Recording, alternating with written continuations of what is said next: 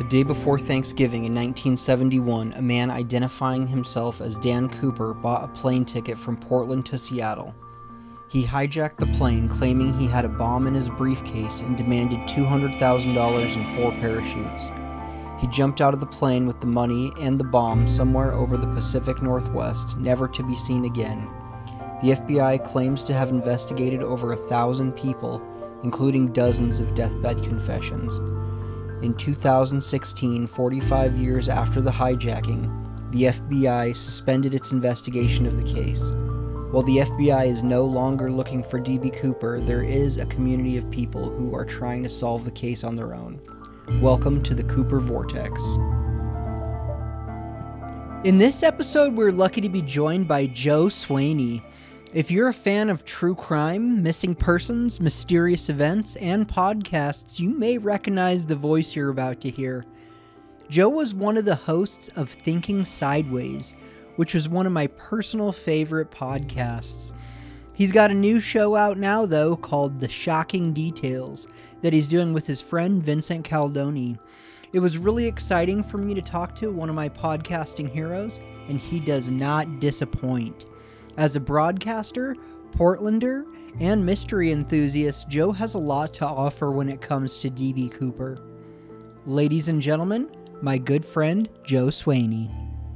All right, then I figured what we would do is kind of start off how you got into true crime and podcasting, mm-hmm. uh, and then jump into DB Cooper. All right.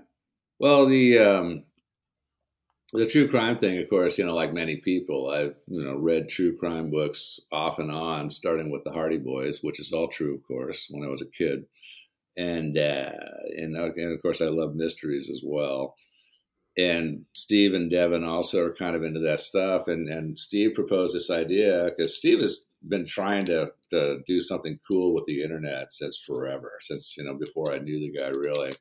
He was trying to and and he was the first guy to the first of the three of us to suggest that you know we should do a podcast of some sort. You know that'd be fun. And uh, so, and how did the three of you get hooked up? Uh, well, I knew um, I used to paddle on a dragon boat team here in Portland, and uh, Steve wound up uh, on my team, and Steve and this other guy Rob, and Steve and Steve and Rob and I hung out a lot and drank together a lot and stuff like that. And that was what that was first when the idea of doing a podcast kind of came up and we discussed it and everything because we would have these you know fun conversations and steve was like you know God, we had to just get some microphones and record this stuff and put it on the internet. And uh and uh, but that was like uh, that kind of went back and forth. We almost did it but rob was a little bit uh, mercurial and, and uh, kind of decided to back out of the project and that's when we went out and recruited devin because devin was somebody that steve and i knew from uh, hanging out at this at this bar. And uh, and by the way, Devin is not a barfly, but she she does she did have friends who went to this bar, and she went there and hung out with her friends some, and so it was sort of a mutual friends kind of thing. And that's when we started chatting with her, and we thought. And Steve and I thought that Devin would actually be kind of a, a fun fit for our podcast idea. So we recruited her to be part of it too, and uh, and she worked out really well. Devin's got a big fan following, as as you're probably aware. Oh yeah, yeah, and it's un- it's unfortunate. You know, she needs to be doing a podcast again. I'm sure lots and lots of people would like to hear from Devin more. Not to mention, and what year was that you guys did your first episode? That was 2013. So way back when. a long time ago. So we did it for five years, and uh, then Steve decided to to uh, leave the country and go be an expat in Southeast Asia for a while. And um, and so I got I got to work, you know, pondering this whole new podcast thing, and uh, and so that's what I've kind of been working on, doing a lot of research, tracking down stories and things like that, and um, and so finally we kicked off the new podcast just several weeks ago, started dropping episodes, and uh, we got some follow, we got some listeners, so it's that's nice. Um, we're not up to where I'd like to be. I was hoping we'd have like half a million downloads per episode in the first week, but that's not happening. But uh, I kind of suspect that doesn't happen to anybody. Half a million downloads in the first week. Boy, that was a lofty goal, Joe. I know, I know. I like to set myself up for failure. I'm very good at it. Uh, well, I was talking to Justin at Generation Why just the other day, and he said they're at 400,000 downloads an episode, which is pretty stellar, you ask me. I mean, you know, for an for an amateur kind of podcast, not it's not something that's put up by Joe Rogan or NPR or somebody like that, you know. And uh, that's 400,000 is is really pretty amazing. Yeah, definitely. Yeah. I mean, just the fact that you can put it out there and and get an audience. I mean, when you guys were doing Thinking Sideways, were you surprised at, at how the show grew? Did you guys have any initial goals when you started it? Uh, not really. I mean, we we obviously we wanted more and more more people to listen, but we didn't have a set goal like we want X number of downloads per episode. And uh, it was interesting too. The the uh, the um, the things that, that got us listeners were actually kind of surprising to us. Like, for example, we're putzing along at, uh, oh, you know, I don't know what, a fairly low number of, of listeners, like, you know, 10, 15, 20,000 maybe, something like that. And then um, the um, the thing, the, the remember Flight 370, is MV 370, or no, excuse me, MH 370, the flight that disappeared over the Indian Ocean? Yeah. Yeah and so we had this five year rule thing going on where we wouldn't talk about any mystery that was less than five years old, uh, just so we wouldn't be overtaken by the headlines, you know. And uh, um, but I I had this idea that you know we should do an episode about this, even though it happened just like last week or whatever. So we did an episode about that, and uh, it uh, it really that really caused our downloads to jump big time. I mean, um, a lot of people were doing web searches for MH370 and just stumbled across the podcast. And so that got us a ton of listeners. So that was fortuitous.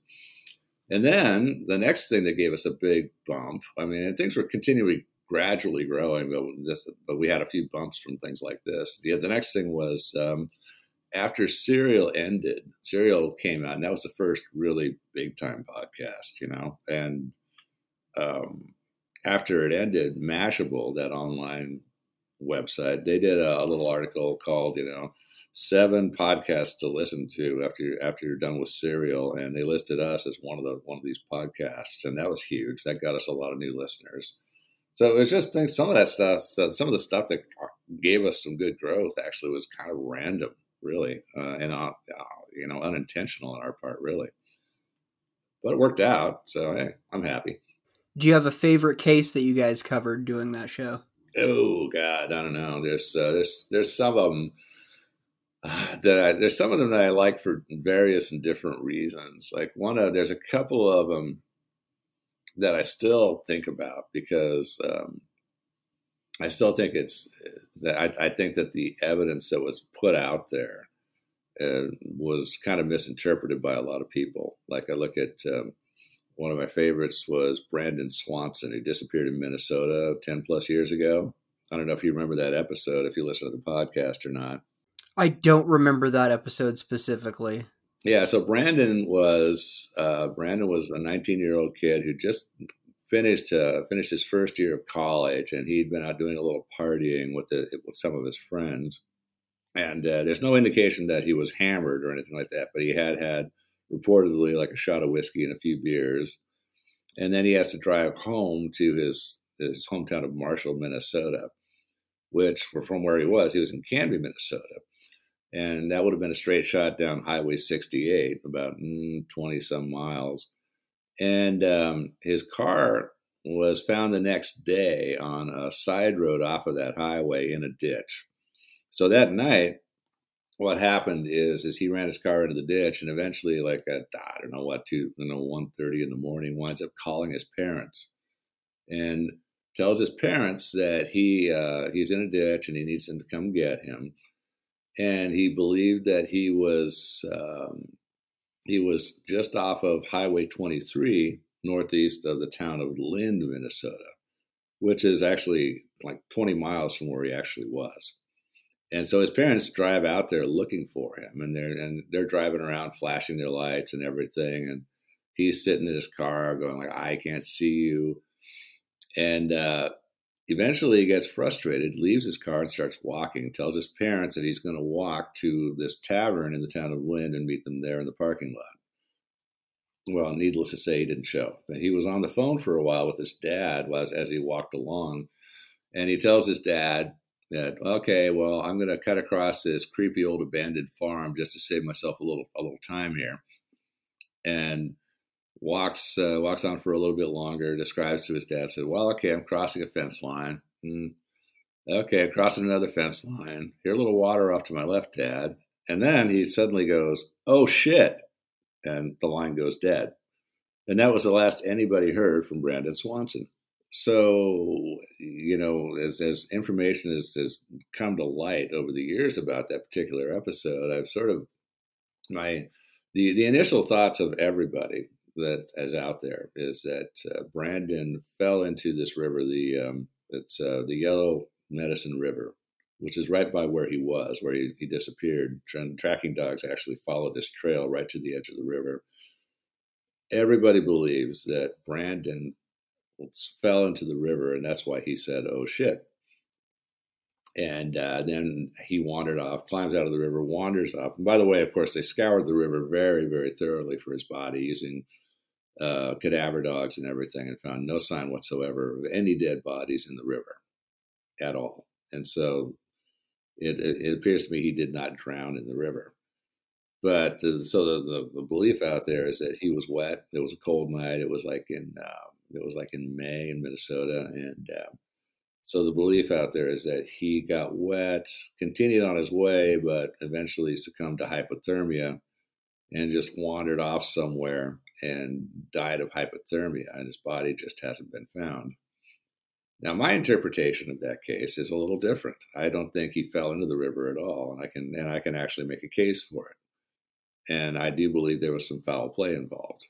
I think that Brandon was probably murdered, but not very many people agree with me. So that's a case that I still occasionally will will check on to see if uh, any new evidence has turned up. Uh, and last time I checked on it was I don't know a couple of weeks ago, I guess, and there was nothing new out there. But that but that one is like my favorite in the sense in that that's one of the ones that I still kind of obsess over a little bit because I still believe that somebody somebody did Brandon in, and uh, there's somebody out there knows what really happened. Um, and some and maybe someday we'll find out what did happen. But for now, most people think that Brandon just died of hypothermia and his body's out there somewhere. So we'll see who's right. You know. Um, so that was a favorite in one respect. Uh, there's some of the other ones that I liked. Like one of our earliest episodes, we talked about uh, uh, Lake Anjikuni, Anjikuni Lake in Canada. No, I don't remember. I don't remember that one either. Uh, I really like that one uh, because that was a story that I first read about when I was like a teenager. I was reading a book by do you remember Frank Edwards? He wrote a bunch of books. He wrote a book called Stranger Than Science and stuff like that. I Stranger Than Science sounds very familiar. Yeah, so I think it was in Stranger Than Science where he he, he had this story, and uh, so this guy, um, his name was Joe LaBelle. He was a trapper way up in like the Northwest Territory in Canada, like way the hell up there in no man's land and all that stuff. And he was um, he was traveling. He was on foot. And he was he went to this Indian village, and he he was kind of a regular there. He would pass through occasionally, and uh, and the, the natives were always friendly, and there was always a place he could stop off, spend the night, get a get a warm meal. So he comes walking. So he comes to this village, and as he's walking, well, as he's approaching the village, he noticed that there's something seems kind of wrong, and that is typically it was kind of like early evening. Um, it was getting dark, and typically you would expect people to be maybe cooking their dinner. You expect a little smoke from the campfires and stuff. You might expect sounds of kids playing or dogs barking, and there was nothing. It was deadly silent. And uh, when he got to the village, the village was completely deserted. And as he looked in the various huts in the village, he saw signs that people had left in a hurry. There were there were tables that had dinner set on the table on the tables, and and but there were no people. He found uh, a couple of a couple of valuable things like rifles and stuff that had been just left behind, and it looked like the people of this village had just vanished. So creepy story, right? Yeah. Very creepy story. You should go back and listen to the episode. Um, so yeah, the mystery is what happened to the population of this village. Uh, I don't know if you want. I, maybe you should go back and just listen to it. I don't want to spoil things for you and your listeners or anything. Um, or do you want me to just tell you the whole thing? Uh, what's what's your preference? Maybe we'll have to go back and listen to it, especially yeah. uh, some people in the in the audience who may want to do that. But yeah, I mean, you guys always did such a good job with missing persons. Mm-hmm. You know, cases where I thought I would not be interested in it, I would listen to the episode. One in particular, I want to say his name was Ben McDonald, who was in the oh, he was diving in the cave in Florida. Sorry, Ben McDaniel. Ben McDaniel's, yeah, not McDonald. Yeah, yeah, that was a that is a fascinating little case, actually. Um, yeah, so interesting, and I I didn't hear about that anywhere else. And you guys were referencing a, a documentary that had been produced independently about it. I actually ended up ordering that movie and watching it. Mm, how'd you like it? I thought it was good. I mean, the what I find so interesting about that is how thoroughly they th- searched that underwater cave. Yeah. But then how all these like ancillary players in the case have kind of shady backgrounds. Yeah, I know. Although personally, I I think a lot of suspicion has been directed towards the guys who work and own that dive shop right there. Mm-hmm. And I, I personally don't think that they're good suspects in that case. Um, because I mean, I, I've that's that's always been my rule. Of course, some people are what we call stupid criminals, but me personally, I have I have a personal rule about uh, crime, even though I don't commit crime. But if I were a murderer, I wouldn't I wouldn't crap in my own nest. You know what I'm saying? Right. If I was going to murder. I was going to, there was no no motive that I could see anyway for these guys to kill him. But uh, on top of that, on top of that, why you know why do you leave his truck in your parking lot? You know, don't you take the truck and go dump it somewhere else? Maybe drive it into a swamp. you know, and then that, and then there's a, a, that tank of his that they found in the spring. Once again, these guys were divers. And um, are they going to drop one of his spare air tanks in the spring there, like making it look like you know he had gone into the cave and, and somehow died in the cave? Are you going to really do that? Because that's just going to bring a whole lot of attention down on you and, and your little thing there. And I just can't see that any rational human being would ever do something like that. Uh, you know, I, I, I, kind of suspect that if somebody did him in, which is a possibility, that um, that they might have actually done him in somewhere else, driven his truck to that spot, left it there, maybe eh, even gone out into the spring, maybe just in a boat and dropped a tank in there and uh, just to make it look like he had gone into that cave and died in the cave when his probably his body was somewhere else entirely. And I don't remember, you know, actually I remember the, the, the story very clearly, but I don't remember precisely what I said in the episode. I, am assuming because I don't think my thought process have, have, changed that much in the past few years. I'm assuming I said more or less the same thing then, but um, you know, um, Another interesting aside about that one is that we uh, we got a long, fairly lengthy email after we dropped that episode from Ben's dad, and uh, luckily he was not hurt or offended by anything that we said. So that which was good, and and I'm not going to share all the details of what he had to say about it or, any, or, or anything like that. But it's, um, it's that's always something to remember too. Is when you cover stuff like that, is there's always that possibility that some family member might actually hear the podcast. So, you know, you got to be a little bit careful about what you say. You don't want to sound too callous, and obviously, you don't want to make any outrageous or irresponsible accusations because it can upset people. That's a great point. Let's get into that a little bit. Covering yeah. missing persons cases, especially, uh, especially ones from like the last 30 years where family is going to be alive still. Oh, yeah. Did you oh, guys yeah. hear from family a lot when you were covering those? Uh, no, not that often. Uh, just a few times. Um, but uh, but you know, it did happen we we would hear from somebody who uh, uh, you know knew somebody. I would. I remember another one that we got was was fascinating. Is oh God, what's the name of the? Um, oh Christ, what was? Do you remember the one? Uh, it was about the people who and they were in Florida and their baby disappeared. It was this young couple. They had two kids and they had had this they had this newborn child as well, and she vanished from their house. And um, it was believed that initially, at least, it looked like somebody had actually just walked into their house and stolen the baby out of the out of the crib and but but suspicion fell on the parents. It was thought that there was some foul play on the part of the parents, um, and uh, and um, and they really kind of did a few things that really would have made me very suspicious too, had I been the police. Now, what was the name of that kid? Oh, damn it, I can't remember now. anyway, the story. Long story short, um, my it was believed by many, many people that for some reason or other they had murdered the baby and disposed of the body. And I think that my conclusion was well, actually, I'll, I'll leave it for people to listen to this one. It's, it was, God, what was the kids? Anyway, um, my conclusion was a little bit different that I did not believe that mom and dad murdered the baby, uh, at least didn't kill the baby deliberately. And, uh, but anyway, uh, long story short, after we were talking about emails, we got an email from one of our listeners. It turns out that uh, she uh, she actually knew one of the other children of these two of this couple, and they were. This is years, you know, some years have gone by. So this this girl had, had known her as a young adult, and uh, she knew her, and also had met her brother, and uh, she said it was like you know amazing because she had first of all not heard the story before. Apparently these people don't go around telling people they know about this story. Surprise surprise.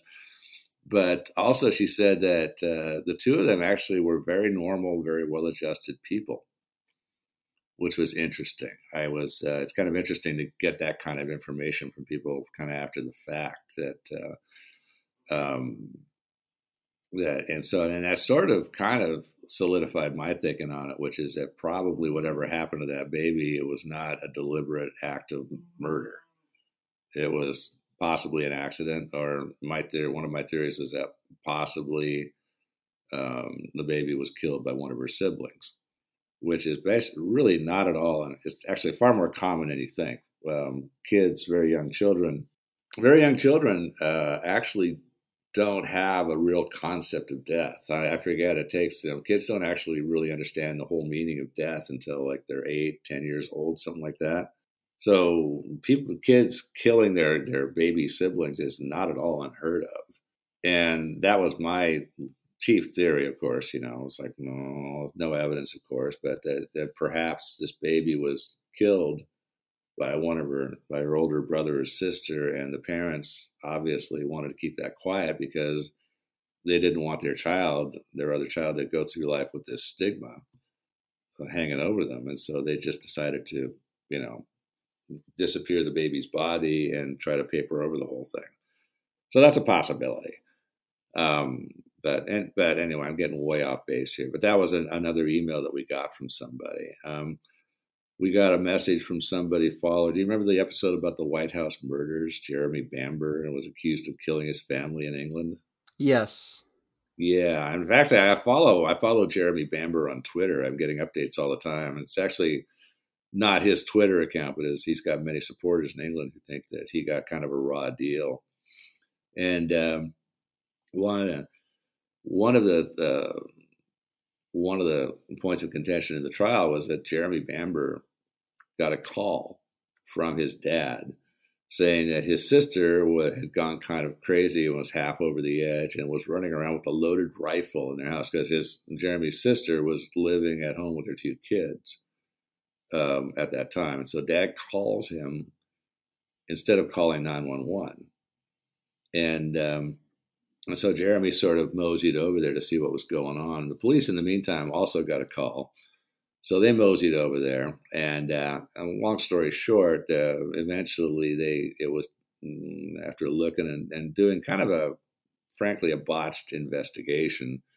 They concluded that Jeremy Bamber had actually murdered the family, even though initially they thought the sister had just gone berserk. She had had mental issues, and uh, and um, one of the points of contention in the trial is like, well, Jeremy said he got a call from his dad, and that's why he was driving over to the house. But who, you know, when something like that is going on, who calls a family member rather than just calling 911, right?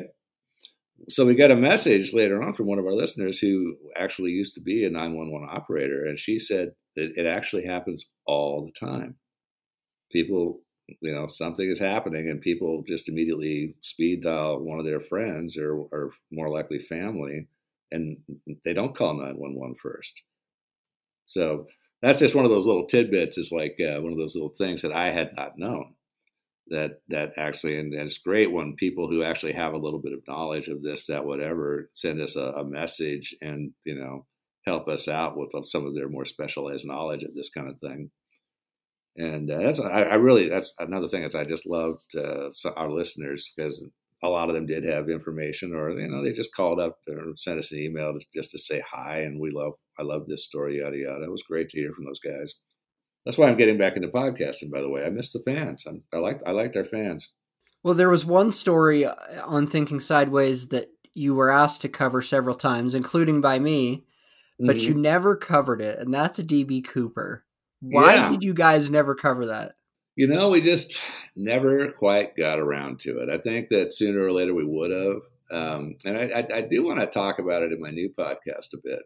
I did, you know, I was, uh, of course, when we started the podcast, I was well aware of Cooper because I'm born in Portland, Oregon. So how can you not be aware of DB Cooper, right? And uh, it's it's a, it's still a much more alive mystery up here than in other parts of the country, I think. Oh yeah, and um, but I'd never really done a deep dive. And then after we started doing the podcast, I decided, well, you know, I'm a mystery podcaster, so I guess I better I better look into the big Kahuna because, frankly, as far as mysteries go, DB Cooper is kind of the big Kahuna, don't you think? It's it's a big one. I definitely think so. Mm-hmm. Yeah. So I did start doing a lot of research into it, and uh, found some great resources on the interwebs. Um, read a few books. Geoffrey Gray's, Gray's book, by the way, is a pretty good introduction to the whole thing. Uh, I assume you've read that one, right? It is Skyjack. Yeah. Uh, it's very entertaining. It's very well written. Yeah. And it is a good primer for the DB Cooper yeah, case. It is. And then, uh, and then of course, Bruce uh, Bruce Smith's book is a good reference work. I think. Um, I don't. Do you have that one, DB Cooper and the FBI? But of course. Yeah, okay. I always tell people the books to start with on DB Cooper are Skyjack by Geoffrey Gray, DB Cooper and the FBI by Bruce Smith, yeah.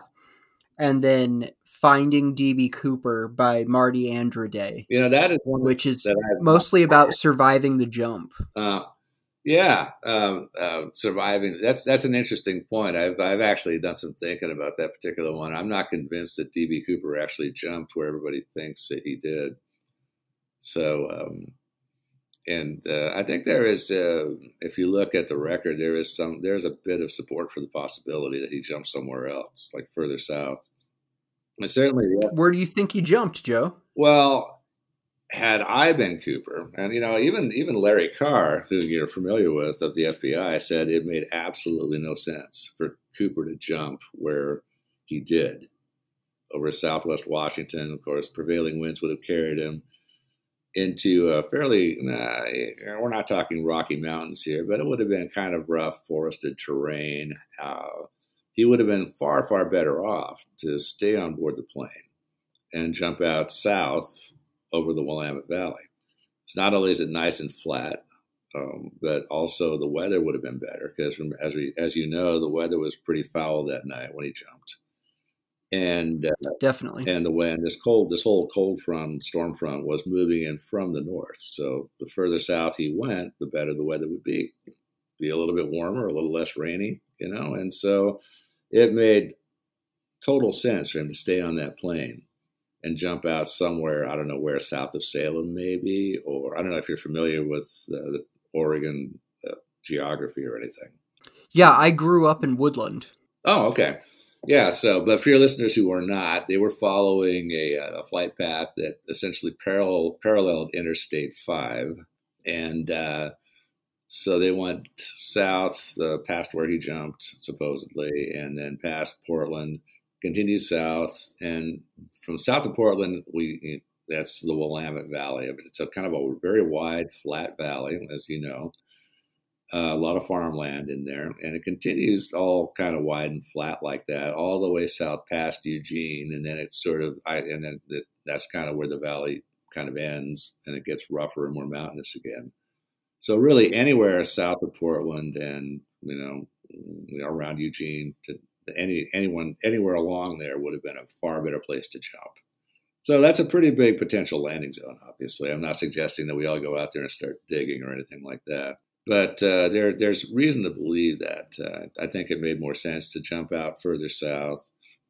Uh, Cooper did, if uh, if you read the uh, radio transcripts and all the other documentation, Cooper put on his parachute right in front of Tina Mucklow, um, and and then when all when all is said and done, he tells her to leave, uh, essentially leave, go up to the cockpit, close the door, and not come out for any reason, absolutely no reason for the rest of the flight.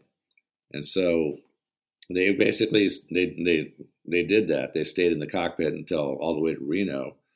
But the question of uh, the question, of course, is why would he do that? Well, my prevailing theory about that is that he didn't want Tina to know precisely where and when he jumped. Does that make sense? It definitely makes sense. Yeah. Do you think that the pressure bump that everyone is talking about, that the pilots noticed, and they've sort of tested that and believe that that was when he jumped off the back stairs? Yeah. Do you think it's possible that Cooper staged that? Um, yeah, you know, uh, Larry Larry Carr said has said that uh, it would be it would have been impossible for him to do that. Um, but uh, and of course, you know, it wasn't impossible. I mean, obviously, the FBI did it just a few days later by pushing a couple of sleds out the back of the same plane, and they replicated the pressure bump. So, again, of course, uh, Cooper didn't have like 200 pounds of sandbags with him, so he couldn't replicate the pressure bump the same way the FBI did. But that doesn't mean he wasn't able to do it. And one of the things that I consider, again, just, you know, again, this is all eh, purely speculative on my part, right? So, you know, I'm not, uh, I'm not saying that I'm 100% convinced that this is what happened. But if I were Cooper, and if I happen to know a lot about the 727, and if I wanted to create a pressure bump that would be noticed up in the cockpit. Here's how I would do it. Um, have you looked at? Have you taken a look at the 727? Yes, I have. Have you have you actually seen one in person and, and inspected the air stairs? No, I have not. I know there's that one outside. Is it, I think it's outside Beaverton. Yeah, it's out in Hillsboro. Um, it's it's owned by a guy named Bruce Campbell. It was, by the way, he's a he's a real real nice guy, very friendly, and he's he is happy uh, to have people come by and check out his plane and stuff. And so I went and paid him a visit a couple of years ago, and looked at the air stairs. There is uh, the the stairs work this way. They fold down out of the back of the plane. Um, they're hinged, um, as you're aware. There's a there's a two part mechanism. There's a U shaped uh, thing at the top that has two arms that, that hang down, and then there's two arms that hinge with those or attached to the ends of those and that actually connect to the air stairs. So when you go to release the air stairs to lower them. Oh, and hey, by the way, a little aside, have you been watching Narcos Mexico? No, I haven't. Yeah, season two, they actually uh, they actually have a little 727 action. Oh, really? So if I were Cooper and I wanted to fake uh, a pressure bump, what I would do is I would lower the air stairs in flight and what what you do in, in standard operation you, you, when you're using these things, the flight attendant is supposed to lock them in place. There's a locking mechanism on either side of the passageway, and those those upper arms swing down, and uh, the, the, flight attendant is supposed to go down and turn around, face the plane, grab the arms, and, and jerk them towards the rear of the plane, and that pops them into these things, these receptacles that lock onto them and that locks the stairs in place. And uh, and actually, uh, Bruce Campbell told me that flight crew, or excuse me, ground crews actually used to like to do this as a safety measure. They would lock the stairs in place, and that way, if somebody screwed up and overloaded the plane towards the rear of the plane, this has happened, by the way. People have overloaded planes, and the entire plane just sort of tips back, and the nose way up in the air. This, and so, locking the stairs in place prevents that from happening. So it's it's a good solid lock. So if Cooper wanted to, he could have he could have dropped the stairs, gone down, locked the stairs, gone back up to where the, the lever is that operates the stairs, and and hit the lever to pull the lever to raise the stairs. And of course, the airstream, the jet stream would have, have caused the stairs to pop upwards, creating a pressure bump. Now, did he actually do that? There's only one bit of evidence that I can find that remotely supports this idea, which is that if um, if you read the transcripts, the radio transcripts, um, he started lowering the air stairs when the plane was still climbing.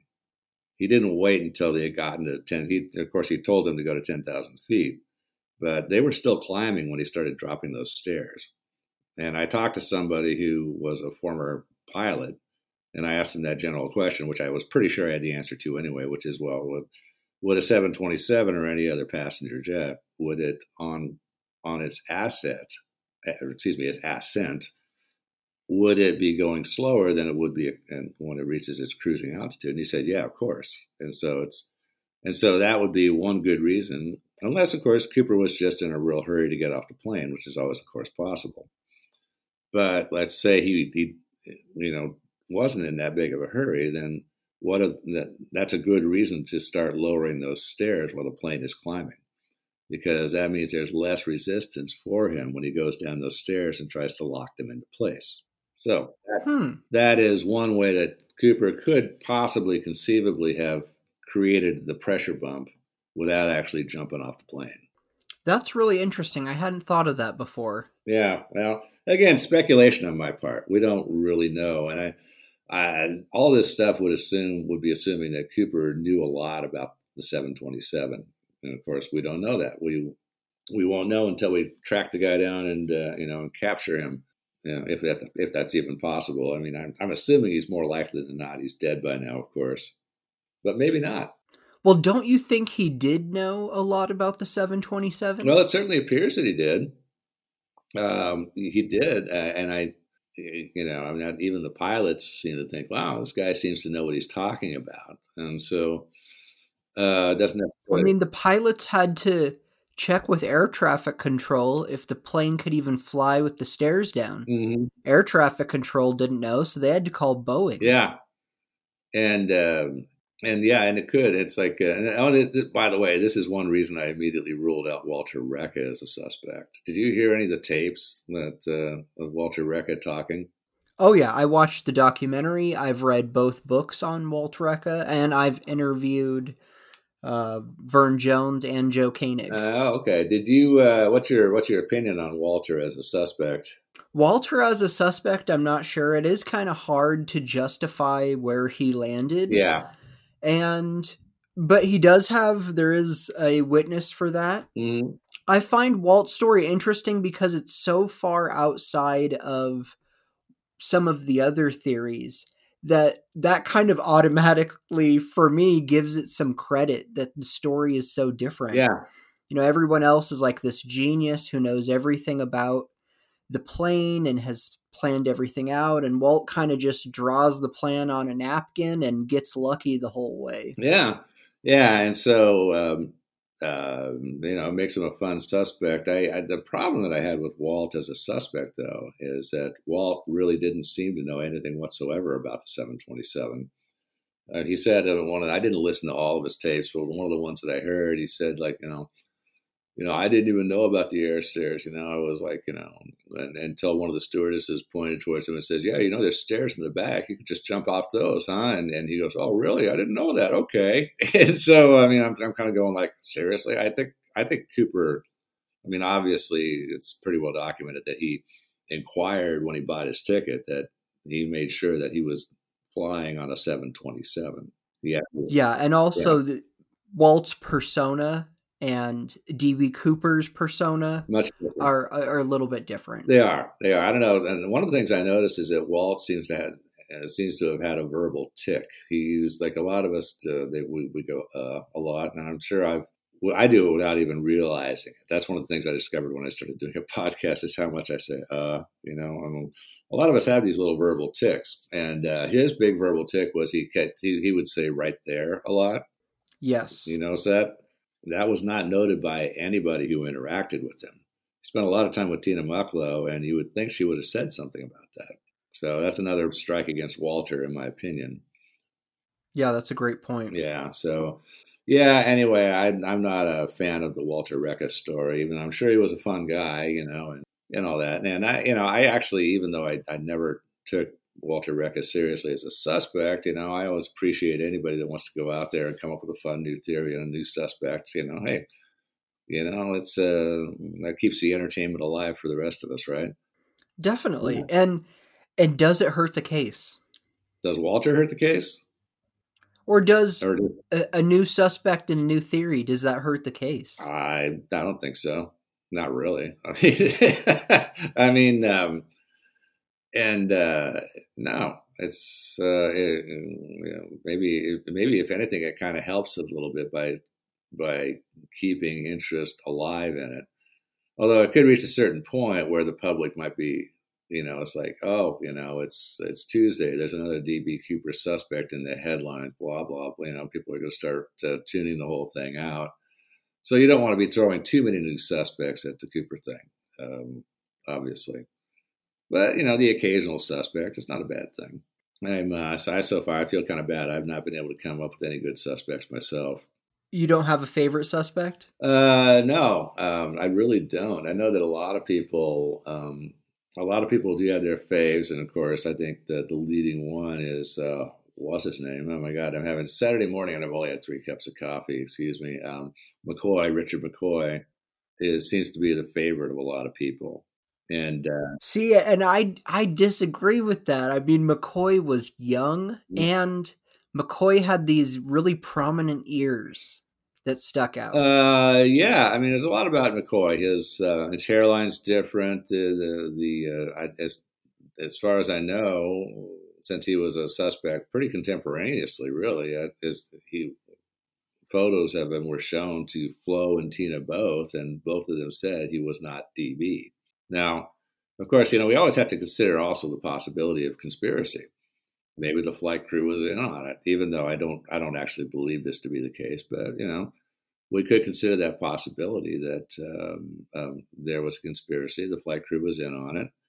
And when Flo and Tina sat down with the police artists and gave their description of DB, that we've all seen, of course, the drawings of DB, uh, it might be that they totally misled everybody and that actually the real DB Cooper looked not at all like the one that the one that we've seen in our sketches. I mean, again, I don't believe that to be the case, but it is remotely possible. That's one of the theories that people who aren't real familiar with the case mm-hmm. tell me yeah. as if they've solved it. Yeah. Like, oh, I I know all about the DB Cooper thing. It was the flight crew. Yeah. Uh, there was no DB Cooper, and that's why there's no picture of him mm-hmm. because he wasn't even on that plane. He never existed. Yeah. And the crew just split the money. Yeah, uh, you know that's that's a fun theory, you know, and they actually it's conceivable, although there were other passengers who did see Cooper, you know, and it's actually documented as well that you know obviously they you know they had a passenger manifest, and they, so they knew that Cooper got on the plane and they knew he didn't get off the plane. Um, although you know it's, it's conceivable, of course, the crew lied about that too, made a false entry in the manifest. But I still, I mean, that would have required a conspiracy actually that went a little bit beyond the people just on board the plane. Oh yeah, and all those people kept working for the airline. If I'm going to rob my employer, I want to get enough money that I don't have to go to work a week later. Yeah, yeah. Well, you know, I mean, um, of course, a lot of there's there's people out there that actually would like a little extra money, you know, for security or whatever to buy some nice stuff, but they still don't want to leave their jobs necessarily. So, and when he split that thing, the, the flight crew was like what, uh, quite a few people, two two hundred thousand bucks among the number of people that were on board that flight. That flight, of course, uh, when you consider that some of the several of the stewardesses were allowed to get off the plane in Seattle, mm, it's quite conceivable they were not part of the conspiracy. And that's why they were allowed off the plane, right? So that takes it down to uh, what? We got three guys in the cockpit plus Tina. Yep. Yeah. Okay. So that's fifty grand a piece. That's that's a decent little chunk of change. But it's still not something that I probably would I would quit my job over or retire. You know, it's like even in 1971, it's still what the equivalent of maybe 250, 300,000 bucks. Yeah. Yeah. So not not a vast amount of money really. But uh, but no, I um, I you know I'm still intrigued by the possibility that perhaps Cooper had an accomplice in the crew, one accomplice, perhaps.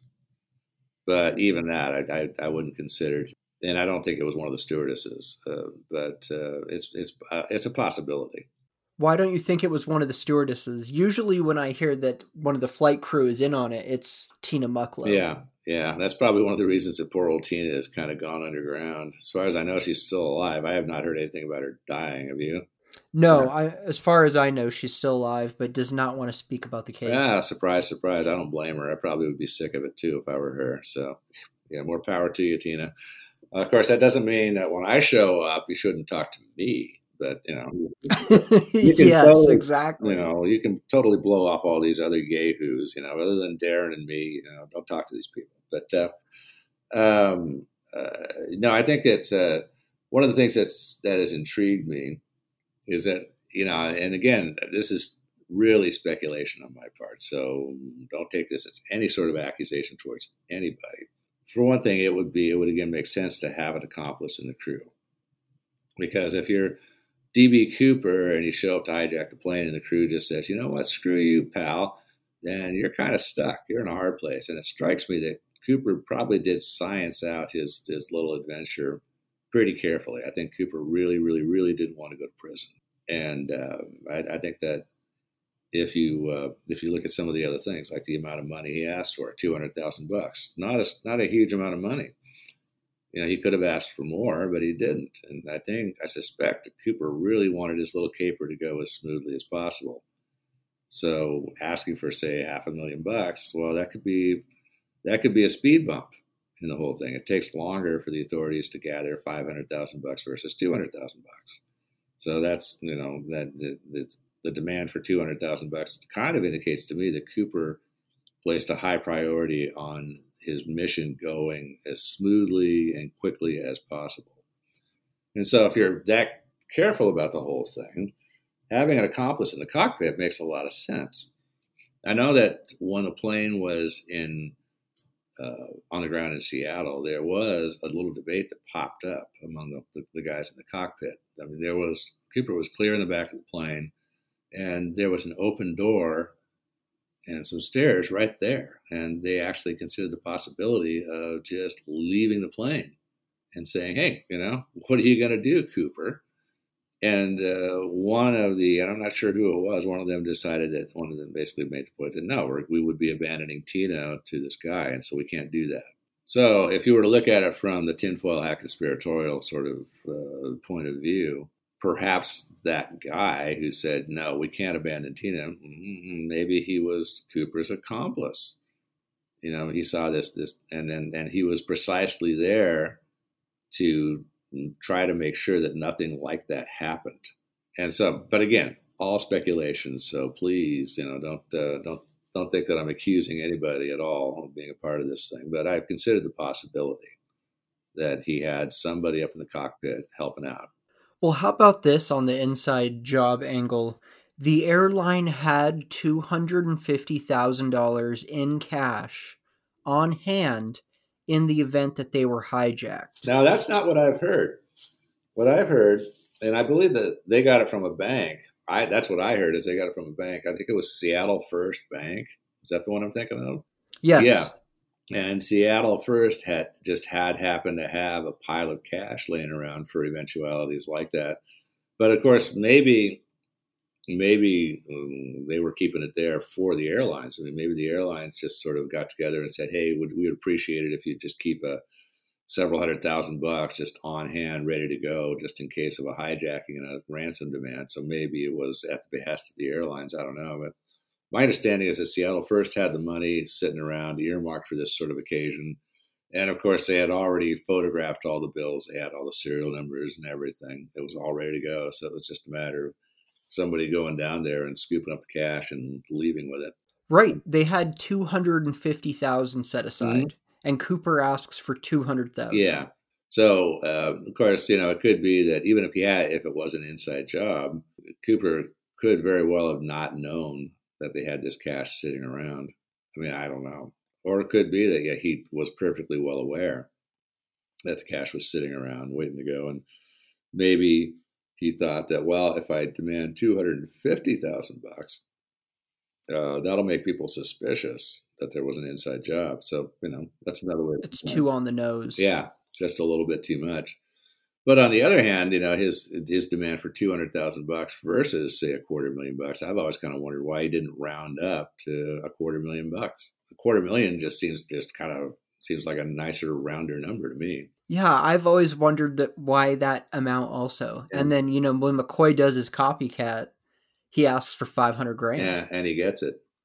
And again, this is and, yeah. and, again another reason I don't like McCoy as a suspect is um, he gets this money, and of course, when they finally find him, not not so much longer after that, they find most of the money in his house, and they found not a dollar of the Cooper ransom money in his house.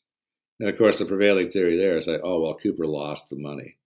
That's why you know McCoy was Cooper, and McCoy lost the money the first time around, and so that's why he had to do it again. I I really question how exactly do you lose the money I mean, Cooper, I think, had secured the money pretty well. Um, it's conceivable, I guess, that he drops the bag in mid-flight and uh, it's just never found, or, or maybe the bag just sort of pops open and, and bills go flying everywhere, and you know, it's all just lost. But of course, no bills ever turned up, just randomly scattered around the, the countryside in the Northwest. So I think we can say pretty safely that that did not happen. You don't think he lost? Uh, you don't think Cooper lost any of the money jumping out of the plane? I kind of doubt it. There's no, there's just no reason to believe that he did, unless he was, uh, you know, he as as I'm sure you know, he he gets a bag, so he uses a piece of parachute cord to tie the bag shut, and then and then wraps the remaining cord around the bag to further secure the bag, and then uses another piece of parachute cord apparently to tie the bag to his body. That sounds right. Yeah, it's conceivable, of course, that uh, you know he was uh, incompetent at tying knots, and his knots came undone, and the whole bag just fell off him while he's while he's parachuting to the ground, and he never got it back. That's conceivable. It's just it seems unlikely. Um, Cooper was born, given his age estimate and everything like that. Uh, Cooper was born sometime in around the 1920s, and people of that age group knew how to tie a freaking knot you know, I mean, right? I mean, it's not that hard. yeah. You know, and um, and I'm a, a, a, lot younger than him, and but I know how to tie a decent knot that won't come undone. It's not rocket science, and Cooper does not strike me as a dumb guy. And I'm sorry, but you know, it doesn't take that much intelligence to tie a decent knot. And of course, parachute cord is very strong. I mean, it's, it's not going to break. So the only th- possibility really here is that he tied a he incompetently tied a knot and he lost the money. But yeah, I just I, I don't find it credible that he lost the money. I see no evidence to me that indicates that he lost the money. How do you think the money ended up on Tena Bar? I think somebody put it there. I know there's still a lot of um, a lot of contention about that. That's one of the things that I spent a little time looking into was uh, was how the money was configured. Like where there there were three packets of bills, two thousand bucks each. So were they scattered up and down the beach, or were they sort of in proximity to each other? Were they all sort of you know straight side by side, or were they stacked upon one another? And the best evidence that I've got, even though I've heard several different stories, this is one of the frustrating things, as I'm sure you know, is that um, so many different little aspects of this mystery. There's different versions out there. So the money, the money, you'll find different versions of how the money was was buried in the sand. Some people, I've even heard people say it was just laying right there on top of the sand. And uh, heard it, and but the most authoritative source I found so far is Bruce Smith, who talked to Brian Ingram, who found the money, who said that basically the bill the bills were stacked upon one another. So the, the they were essentially, you know, packet, and then slightly askew from that, another one on top, and then slightly askew from that, another one on top. So I don't see any possibility that they so they could have somehow floated there just through natural processes and just wound up stacked on on top of one another, buried a couple inches down in the sand. I don't see how that possibly could have happened. So somebody had to put the money there, and of course I'm betting on Cooper doing it. Although it could have been someone who knew Cooper, but I'm thinking most likely it was Cooper, which is great because that tells us a couple of important things.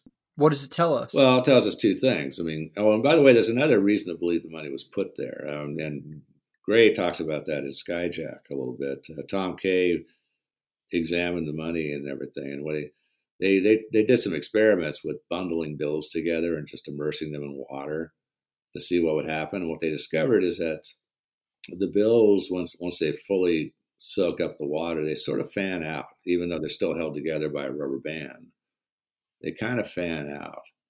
And then you, if you, when you pull them out of the water and let them dry again, the bills, of course, come back together because of gravity. But the um, the ink in the serial numbers, well, slight amounts of it will transfer to the other bills. And so if the bills fan out and they come back together again, they don't come back together again perfectly square. So what they found is that the ink from one set of serial numbers will slightly stain the bill above it and slight just very very slightly off from the serial number on that bill above it. So there's evidence that uh, so you can sort of tell if a packet has been immersed for a long period of time in water because you'll see that evidence of that staining of, of, of these bills being slightly off kilter like that. And when they looked at the bills that they found in the beach they found that that evidence was not present in other words, it did not appear that those bills had ever been immersed in water. Does that make sense, by the way? Did I explain that well? Yes, that does make sense. Yeah.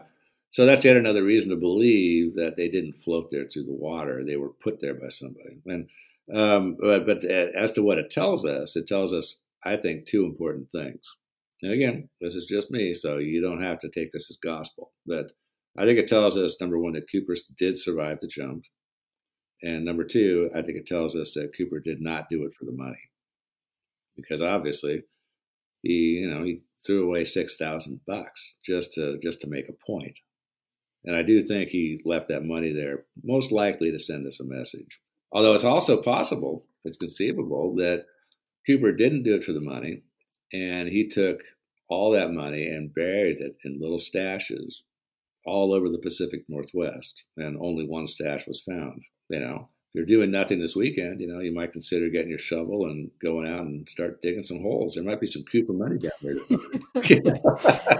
Just randomly all over the Pacific Northwest. Uh, you know, absolutely. And don't worry about any of this private property stuff. You know, just go start digging some holes. But uh, I think more likely that he just left it at that one spot to uh, to send us a little message. You know, I mean, because let's remember when the money was found. It was about nine years after the hijacking. The general consensus out there was among, especially among the FBI and everything, is that Cooper had died the night of the hijacking, and his body was just never found. So maybe Cooper at some point decided, hey, you know what? My little story is kind of falling off the headlines. Let's let's go out there and tweak everybody and uh, revive a little interest. You know, maybe Cooper was having a little fun with us by putting that money there. If you don't think he did the hijacking for the money, mm-hmm.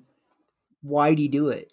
That is the question. Um, of course, you know, everybody talks about the grudge. You know what the grudge is. He said he had a grudge, right. but it's unspecified. So, and of course, that's the key to solving the mystery. If you know what the grudge is, you can probably find Cooper. Um, but of course, you'll never know what the grudge is until you find Cooper. So it's a bit of a conundrum. But there's a lot of speculation. And of course, uh, there's speculation about um, was it William Smith, the uh, railway worker?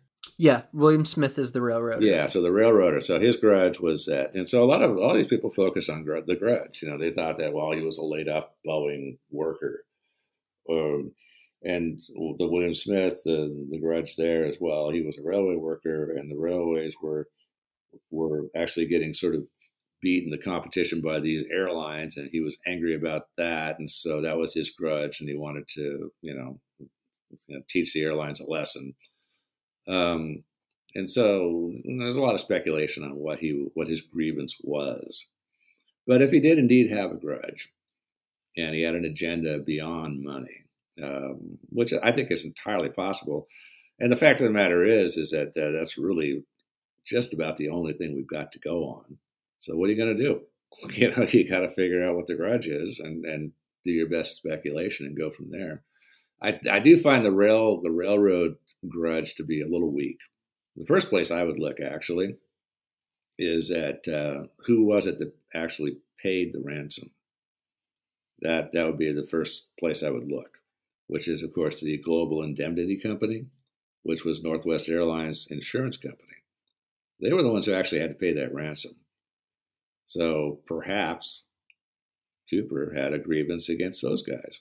Yeah, I believe they paid 90%, the airline paid 10%. Yep. And so they paid 180,000 bucks and uh, so, you know, that's a possibility right there. There is a another, you know, I'm not going to I'm not going to tell you every little idea that I've had about Cooper because I still have this, you know, idiotic idea that maybe, hey, somehow, some way, I'm going to solve this one.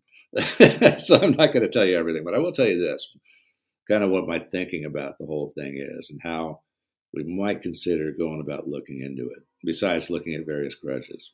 Well, another thing is that if you believe, as I believe, that Cooper put the money on the beach at the Columbia River in a place where really it could not possibly have arrived naturally, that's the other thing about where the money was is like uh, to get back to that a little bit um, like for example i was having a little bit of an online twitter chat discussion with another db cooper uh, fanatic as you, you, know who i'm talking about it's a db no one Yeah, that's not you is it you, no it's not you're not out there under multiple twitter handles are you but uh, no, and I've actually had him on the show. Yeah, no, and he's great. And it, uh, but uh, that's just one one area. He seems to feel that the money could have arrived there by some sort of natural process. And um, but uh, it seems to me that the money was placed in a way that really removed all ambiguity. Number one, he puts it nine miles upstream from the Lewis River, where the Lewis River dumps into the Columbia River.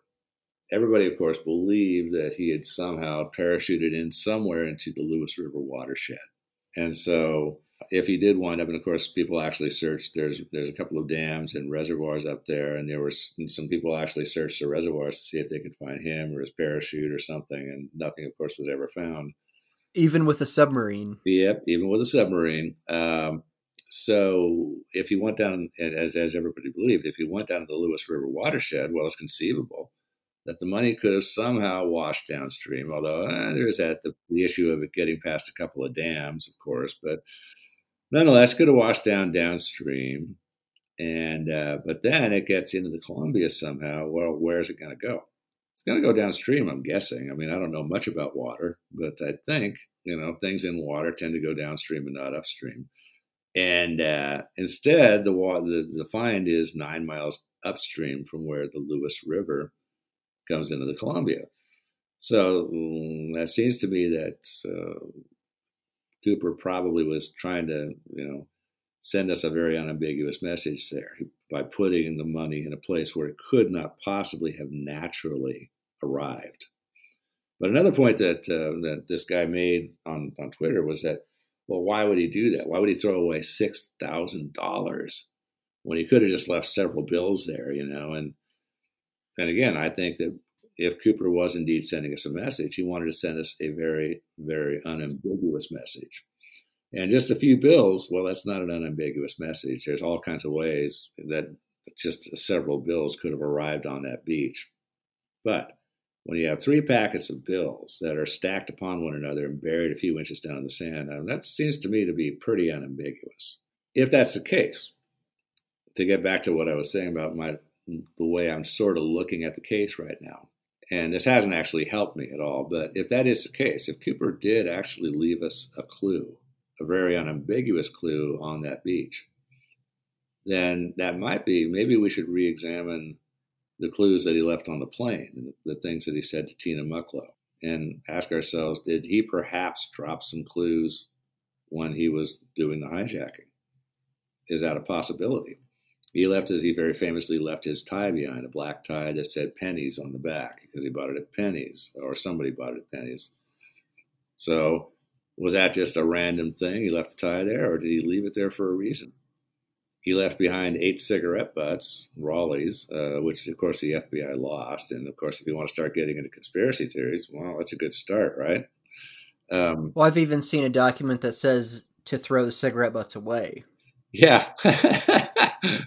well, according to Larry Carr, he said that uh, he he said that they were. Um, what's the word he said? He said apparently Las Vegas office FBI sent them to Quantico for analysis, and then Quantico supposedly sent them back to, to Vegas, but Larry Carr and but Vegas says no. Quantico shipped them to Seattle, and uh, Larry Carr says no, they never got to Seattle. So I mean, it's all confusing. I mean, it's kind of scary when you think about the FBI has such a fabulous reputation for thoroughness and efficiency, and of course everybody screws up. But it's a shame those cigarette butts are gone because there'd be some really fantastic DNA evidence on those things, that, you know, if they were still around. So he leaves us. What else? He leaves us, and, and it's interesting to me too that he left the butts behind because he, um, and again, maybe just sheer carelessness, but he was very, very careful to not leave other evidence behind. When he used the, the, the restroom, for example, the, they found no fingerprints on the door or the door handle or inside the restroom. So he was, he was obviously very careful not to leave fingerprint evidence. He got his note back, so they didn't have any paper to analyze. They didn't have um, any handwriting or anything like that to, to analyze. So he's very thorough about all that stuff, and yet he leaves eight cigarette butts behind. And his tie. And his tie. Um, and uh, some other bits of evidence that I don't want to get into quite. But uh, if you take a look at everything he left behind, and you know, and again, I have not been able to make any sense of it. Okay, so but um, for example, the cigarette butts, uh, eight cigarette butts, Raleigh's. Did he want us to believe that he smoked Raleigh cigarettes when maybe he was actually a Marlboro man? Or maybe he wasn't a smoker at all. And maybe he just wanted people to think that he was. Um, and but the fact that he left the butts behind is a you know again again this is not me saying absolutely positively anything, but it makes me wonder if perhaps um, uh, the word Raleigh or the name Raleigh has some significance. Again, probably not, doubtful, but it's worth keeping in the back of your mind. Uh, because that's the other thing too about about the Raleigh cigarette butt issue is like recall that he um, asked Tina Mucklow if she wanted a, if she wanted a cigarette, and he held the pack out to her. You know, it's almost it's almost as if he's going like, "Hey, you know, hey, look at this! It's a pack of Raleigh cigarettes." And, but again, I don't know. This is all just spitballing on my part, and uh, it's and because when you get into Cooper, as you know, at a certain point you get kind of desperate and you're willing to try anything. You know, you know what I'm saying? Yes, I do know what you're saying. Any theory, anything, anything, because uh, there ain't much to go on here. But uh, yeah, I do. I do wish that some of your, uh, you know, at least one of your listeners out there, somebody has access to Global Indemnity Company's database and all their records. You know, you might look go go take a look back there and see if you can find a claim for maybe say two hundred thousand bucks that they turned down that they refused to pay on. You know, that's that's a possibility. Um, that's an interesting idea. I don't know if the FBI ever looked into those guys or not. I know they spent vast amounts of time looking into the whole Raleigh cigarette angle. They wasted tons of time on that. Um, so, you know, you would hope that they would look into the possibility that this guy was angry at the insurance company. I mean, you know, really, I would consider that.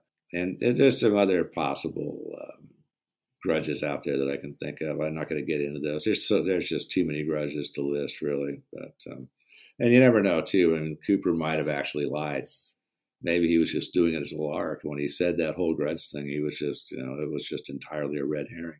I mean, personally, I think he had some sort of some sort of a reason and call it a grudge for doing this beyond just you know doing it for the sheer fun of it.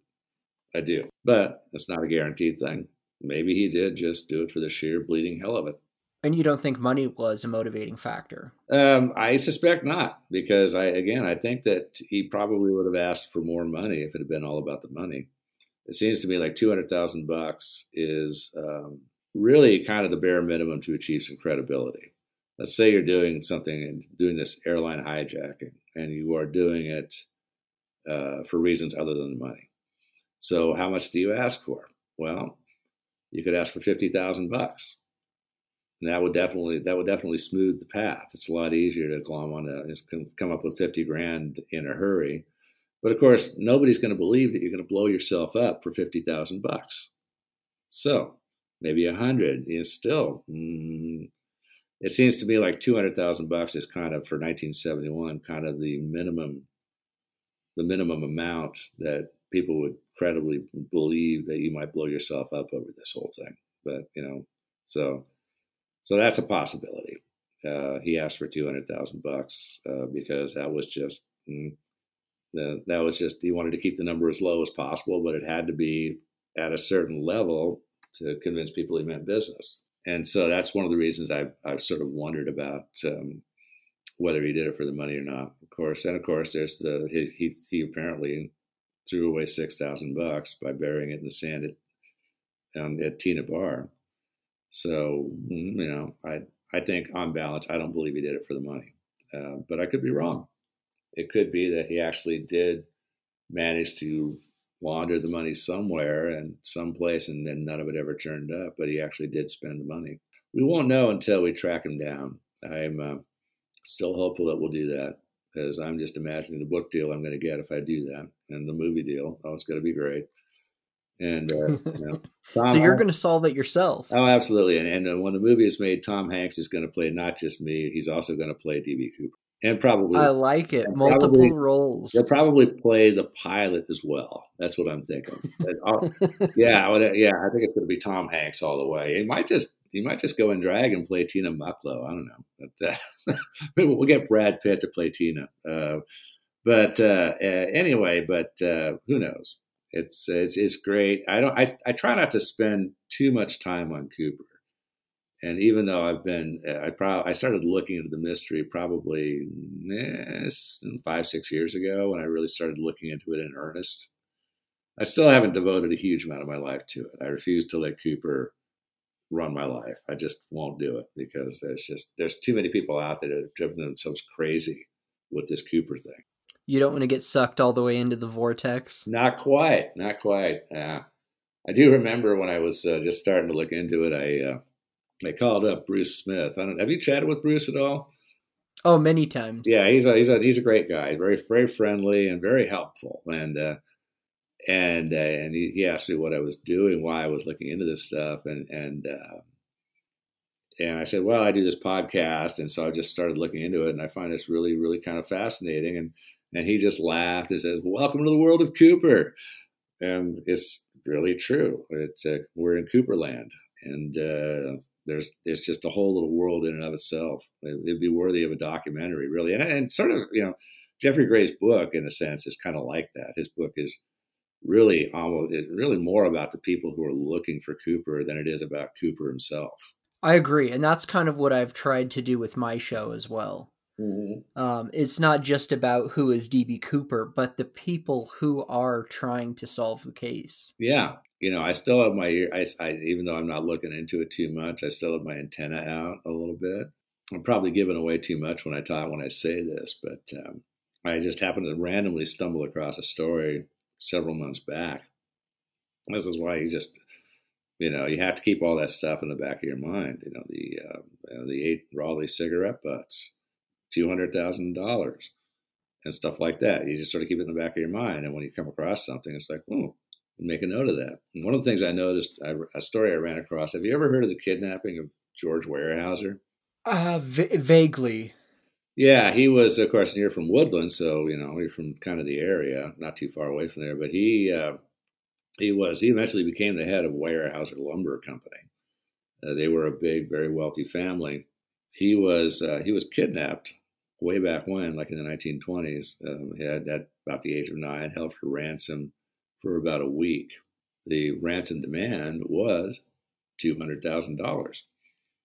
And turns out the family lived in Tacoma. You'll recall Cooper's famous statement to Tina, it looks like Tacoma. That's the, that's the one thing that I, that's the one thing that is, and again, this is this doesn't necessarily mean anything. I have not yet yet been able to suss out any connection between the Weyerhaeuser kidnapping and uh, and DB Cooper. I don't think there actually is one. But it's one of those things you see that and you see these and you see these possible connections, and so of course your your ears go sort of perk up and you go like, hmm, and you look into it. And I again looked into the the Weyerhaeuser kidnapping, and so far I can't find any connection, any possible connection to uh, to Cooper. But the two hundred thousand dollar ransom demand, which by the way for that time was staggeringly high, two hundred thousand bucks. I mean, the Lindbergh kid- kidnapping happened around the same time, and they only wanted fifty thousand bucks. So two hundred thousand bucks for little George Weyerhaeuser was a really princely sum for that time. Uh, but the, one of the things about about Cooper's uh, statement to Tina about Tacoma, so he looks out the window and says, turns to her and says, "Looks like Tacoma." I'd never gotten around to checking this. This is this is why again I get I, am going at a lackadaisical pace on this. I'd never gotten around to checking the weather in Tacoma to find out. Of course, there's a storm rolling in from the north that day, and a lot of cloud cover. And one of the one of the questions I have, and I don't know if there's enough records to be able to confirm it one way or the other. I, one of the questions I've had is what exactly was the amount of cloud cover over Tacoma that day. And so, in other words, did Cooper really look out the window and see what looked like Tacoma down below? Would he even have been able to? And this gets back to what I was saying about did Cooper drop any little nuggets, any little clues for us during the hijacking itself? If Cooper looked out the window and was able to see nothing but clouds, and yet still he turns to Tina and says, Hey, looks like Tacoma. Well, maybe that means something. But again, spitballing, you know, desperation. Uh, I, will have to. I don't know that there's any way to really find out one way or another the extent of the cloud cover over Tacoma that day. And probably he really did just look out the window and see what appeared to be the outline of Tacoma on the ground. I don't know. If I ever do somehow manage to find out what the weather was like that day, and if Tacoma, Tacoma was completely socked in under low-lying clouds everywhere, um, hmm, we have to we have to ask ourselves what is the significance of what he said. Yeah, that is interesting. Yeah, again, uh, it's out there. It's it's out there. I don't want people to listen to this and come away thinking that I'm a complete flaming moonbat. I'm just I'm approaching the whole thing with the point of view that every every one of these things, from what he said about Tacoma to the cigarette butts, uh, yada yada yada, may have significance. That doesn't mean I have, you know, 100% believe any of this stuff actually does have significance. I just think we have to kind of treat it that way. You know, you can't just dismiss this stuff. I mean, it might actually mean something, but it probably does not.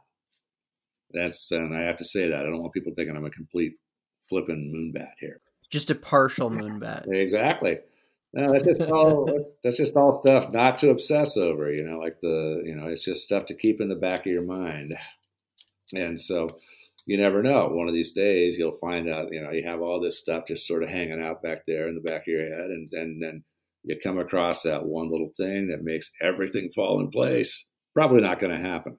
So, like I said, you're probably you know just as likely to win the lottery. But uh, you know, if you're if you're really into the Cooper thing, like I said, just familiarize yourself with all that stuff and keep it in your head. And uh, you never know.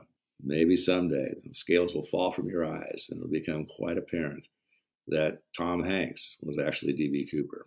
That would be interesting. That would be awesome, I think. How old was Tom Hanks when Cooper did that? Probably would have been about, what, 10, 15 years old? That sounds about right. Yeah. So, hey, there you go. hey, uh, and luckily, I'm way too young to be DB Cooper, but I'm sure you are too. Yeah, I wasn't even born when DB Cooper pulled this off. You know, actually, my dad would have been about the right age. But my dad was uh, he was bald, so and I'm pretty sure the stewardesses would have spotted a toupee. Um, so I'm pretty sure it was not my dad. Beyond that, I don't know. Uh, what do you think it says about what kind of person he was? Just the fact that he's able to be calm, cool, and collected. The stewardesses reported that he was polite. Yeah. He ordered meals for the crew. Yeah. I mean, what does that say about him and who he was? Yeah, well, that's uh, you know the uh, uh, the there have been people out there, of course, who speculated that perhaps he was a professional, and he uh, he obviously seemed to know how to use a parachute, and so I don't uh, I don't have I don't believe at all any of the speculation that he knew nothing about or very little about skydiving and parachutes. I think he knew a lot about it. The evidence indicates it really, and uh, and he was calm under pressure. Uh, you know, there's that possibility that he was some sort of special ops kind of guy. I think that uh, I've had these thoughts, and I know that uh, I know that Gray and Skyjack sort of touches on this a little bit. That perhaps um, it was some sort of special ops thing to uh, goose the airlines into beefing up their security because there's hijackings going on left and right. And yet the airliners, or excuse me, the airlines were uh, fairly influential, uh, campaign contributors, etc. So people in Washington didn't really want to start coming down on them and forcing them to do stuff. So what about just doing a little sort of special ops thing? and uh, this guy shows up with a bomb on an airplane, and, and maybe this will finally be the wake up call for the airlines to you know, really start taking security seriously. And so, support for this, which is, by the way, extremely negligible, but uh, there is the fact that he was really fairly professional in the way he went about the whole thing.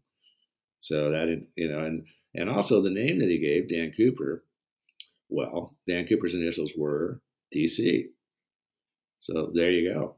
So do you think it was um, a professional, a special forces? Uh, like a, a, Washington, you know, sent by the government, our government, and all that stuff. Uh, I kind of doubt it, but you know, it's it's entirely possible, but I kind of doubt it. You think it was more likely a civilian? It could have been. Uh, it could possibly been a civilian, uh, basically on kind of the same mission. There's certainly, especially that generation, there were plenty of there are plenty of people around uh, who had who would have had all kinds of combat experience in uh, going back as far as World War II, and combat experience in jumping out of planes, etc. There was World War II, and then there was Korea, and then Vietnam, of course, and so plenty of uh, there's plenty of guys out there who probably would have been in far far dicier situations, um, you know, and so this was not that huge of a deal to them, and um, who had knowledge of you know how to put on a share of a parachute and jump out of a plane at night because they'd done it and maybe in battle. So um, you know it's entirely possible some private actor out there decided for maybe he saw all these headlines in the papers about all these skyjackings that have been taking place and thought, you know, I'm going to go out there and I'm going to go out there and, and do it myself. And maybe this will finally get those damn airlines to straighten up and clean up their act. So that's that's entirely a plausible scenario right there. Yeah, most people at the time, most no, not most people, I should say, most men uh, would have served in the military. Oh yeah, a really high percentage in 1971. Oh, yeah. uh, dudes in their 40s. Oh yeah, lots of guys, lots of guys at that age. Again, a, a reasonable number of them would have been paratroopers, and so you know it's an, and but and again there were people out there, special ops types uh, who had served like in Vietnam and uh, over places like uh, Cambodia and Laos with 727s, of course, pushing secret cargoes and commandos out the back of 727s, just the same way Cooper went. there was plenty of that. Um, and of course, a lot of I don't know I don't know if this was the case by that time, but but the 727 did actually become kind of a a favorite for mass skydiving stunts and stuff like that. I don't know if you've seen any of those videos on the web of, you know, masses of skydivers all running, jumping out the back of 727s. I have. Yeah. Yeah, it's a good good plane for that since it'll hold a ton of people. It'll hold a lot of people, and the air stairs are just a, a great little exit. You know, you don't need to. I mean, I would, I would personally, I'd never actually jumped out of a plane myself. I wouldn't mind trying it sometime, actually, because it sounds fun. But uh, I haven't gotten around to it. But if I were going to jump out of a plane, I would much rather jump out of the, the back of the plane rather than jump out the side of the plane where you can sort of like smack into the tail wing or something like that. I, I kind of like the idea of going straight out the back where there's nothing possible that you could smack into or hit. No, you know, no jet engines to get sucked into. But although a 727 does go quite a bit faster than the planes that most people would be jumping out of. Uh, yeah, it does. You know, and I don't know. I, I'm not sure. I can't remember if I looked up back when I was initially researching this. Obviously, I a lot of my heaviest research took place several years ago, and so I still got my notes and everything, but I didn't review it for before I came on here, and I can't remember if I if I looked up what the stall speed for a 727 is, but uh, I would imagine that they were not flying too far above stall speed when because that's why Cooper wanted to go slow, of course, is bailing out the back of that plane at say 500 miles an hour. Well, that would be mm, kind of deadly. Yeah, 500 miles an hour would be rough. Yeah, even 200 miles an hour, frankly, would be a little rough. But, uh, you know, it's possible. People obviously have done it. I mean, a lot of skydivers have jumped out of 727s. Yeah, and I heard a podcast a while back. I'll have to put it in the show notes because I don't remember it right now. But a dude who had jumped out of a, another plane and it was going, I want to say like 370 miles an hour. Whoa. When he jumped out. Mm-hmm and he said it was like when the wind first hit him it was like hitting a brick wall and then he just tumbled and it took him a while to regain control uh-huh. Yeah and so i have no idea what it'd be like especially you know on a cold night like that you know jumping outside uh, of course the cabin was uh, the cabin was probably already rather cool since uh, i don't know if they had the heat on the cabin or not but between the wind and the temperature drop, I'm sure it was would be a bit of a shock. Probably would take the breath right right out of you. But nonetheless, it's still obviously doable. But had I been Cooper, I still would have chosen to bail out a little further south, which is why I think he probably did. You know, I think Cooper was a sensible, smart guy. Do you think the flight path is accurate? Uh, it seems to be. It seems to be fairly on. I know that there was some speculation that they were way far off to the east, and that's why that's where the whole Washougal washdown theory was born. I uh, I don't know that they were that far off. Well, now there's like a whole western flight path theory also, where they're speculating the plane was actually west of the theorized flight path. Uh huh. But you know, I mean, what I what I notice about all these things is that, and it's entirely possible, of course, but um, a lot of the um, these theories are born sort of from the idea of the you know, from the money find. So it's like people are all like, "Oh, well, we found this money on the banks of the river. It couldn't have gotten there possibly, unless maybe it was off course." And of course, that's that's a good reason to go back and actually check that the plane actually was on the course that everybody thought it was. But you know, it's uh, a lot of people. It seems to me have really worked to convince themselves that the plane was way off course one way or the other, just so that they can they can make that conform to their idea that the money must have somehow gotten there just accidentally rather than being put there by somebody.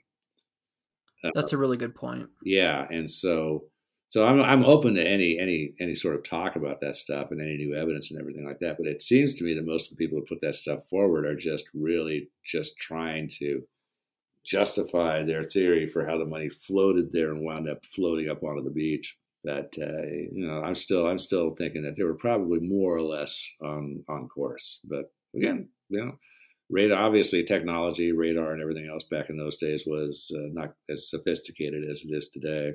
I'm sure they were at least a little bit off course one way or the other. But you believe he survived the jump? Yeah, I, I don't see any other possibility. Um, and I'm sort of I'm I'm really putting a lot on the money find here. Of course, I recognize that. Um, but uh, given that I don't see how the money could possibly have gotten onto the beach unless somebody put it there, then that indicates to me that he must have survived. Because if he didn't survive, and let's say he didn't survive, and somebody just happens to go out into the woods and stumbles across his rotting corpse and this bag full of money. Um, why would any? Why would that person take six thousand bucks and bury it on the sand on the beach? Why? That that makes utterly no sense. It makes far more sense that DB Cooper would put the money there because he wanted to tweak us. And I can't think of any conceivable reason why somebody would find that money and bury it on that beach. That just there's uh, I don't know. Can you think of a good reason why somebody might do that? I cannot. Yeah. The money find to me is just baffling. Yeah, I guess actually I could think of one possibility, and of course this is extremely remote, and it's just actually fun on my part. But okay, you're the guy that's found DB Cooper's rotting corpse and the bag of money. But your problem is, is that you are a serial killer, and you the reason you found his rotting corpse is because you were out in the woods getting rid of a corpse yourself. Well, okay, now you can't exactly go get the FBI and lead them to the spot where you found DB Cooper, can you? Because that's where all your other bodies are buried. So you got to kind of keep it on the on the on the DL, right?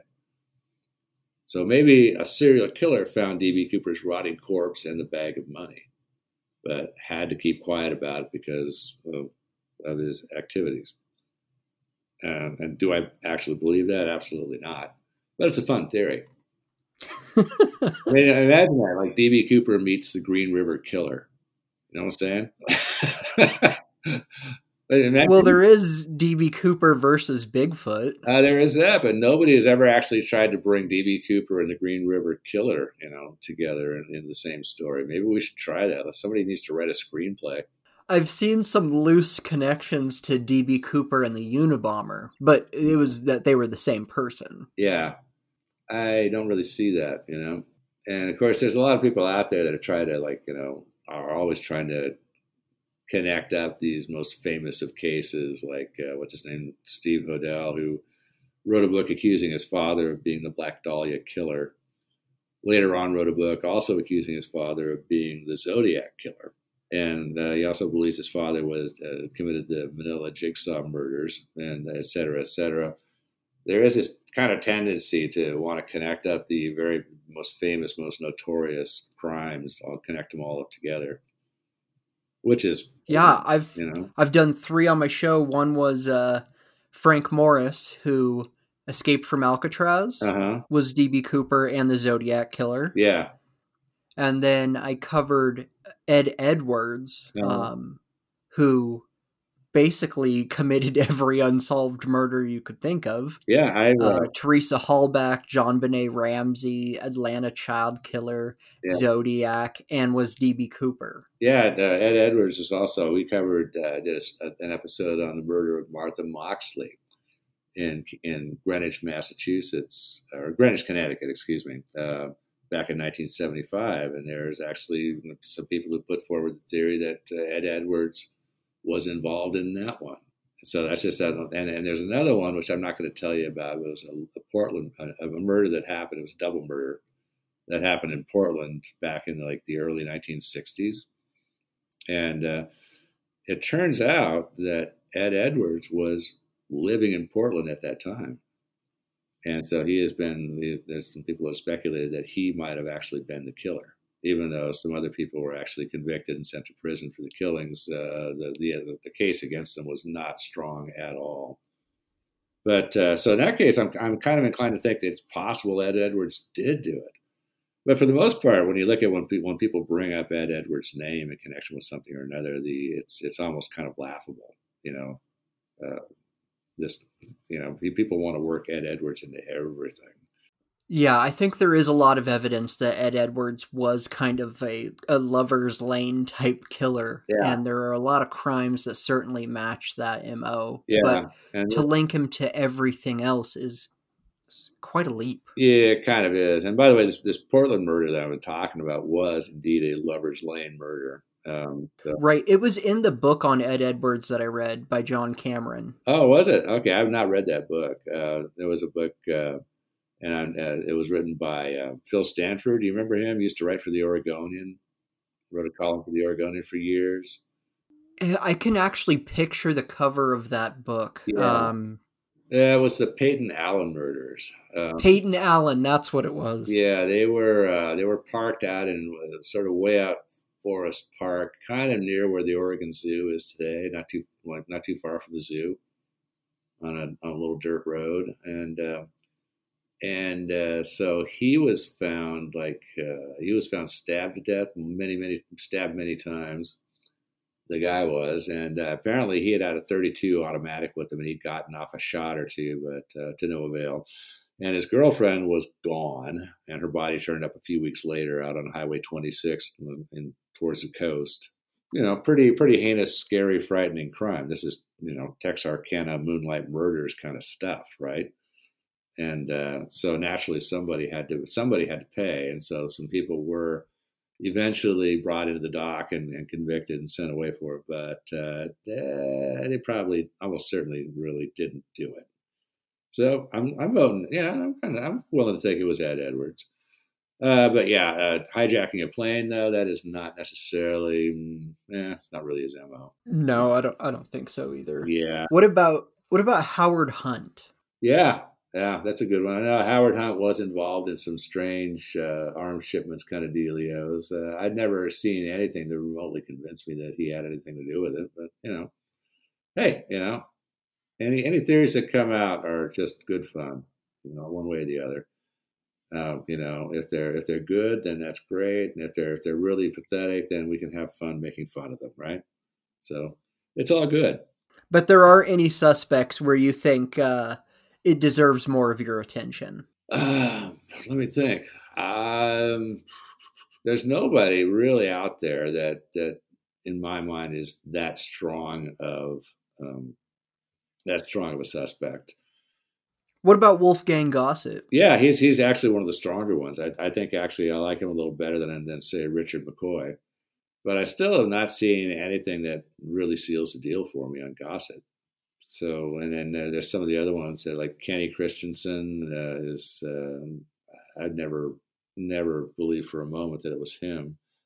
Uh, and then there's uh, Barb, what's her face? Um, Barb Dayton. Barb Dayton, yeah, another one that I've never found uh, any real any real reason to believe that this person was DB Cooper. Uh, and in fact, the, um, the in fact all the statements that have been made by this couple who knew her lead me to believe that uh, that that Barb was definitely not DB Cooper, because after all, I mean, Barb at some point, you know, would have probably wanted to share with him the details of how she managed to bail out of the plane and not leave a second pressure bump was you know that would have been that would have been kind of a neat little achievement, right?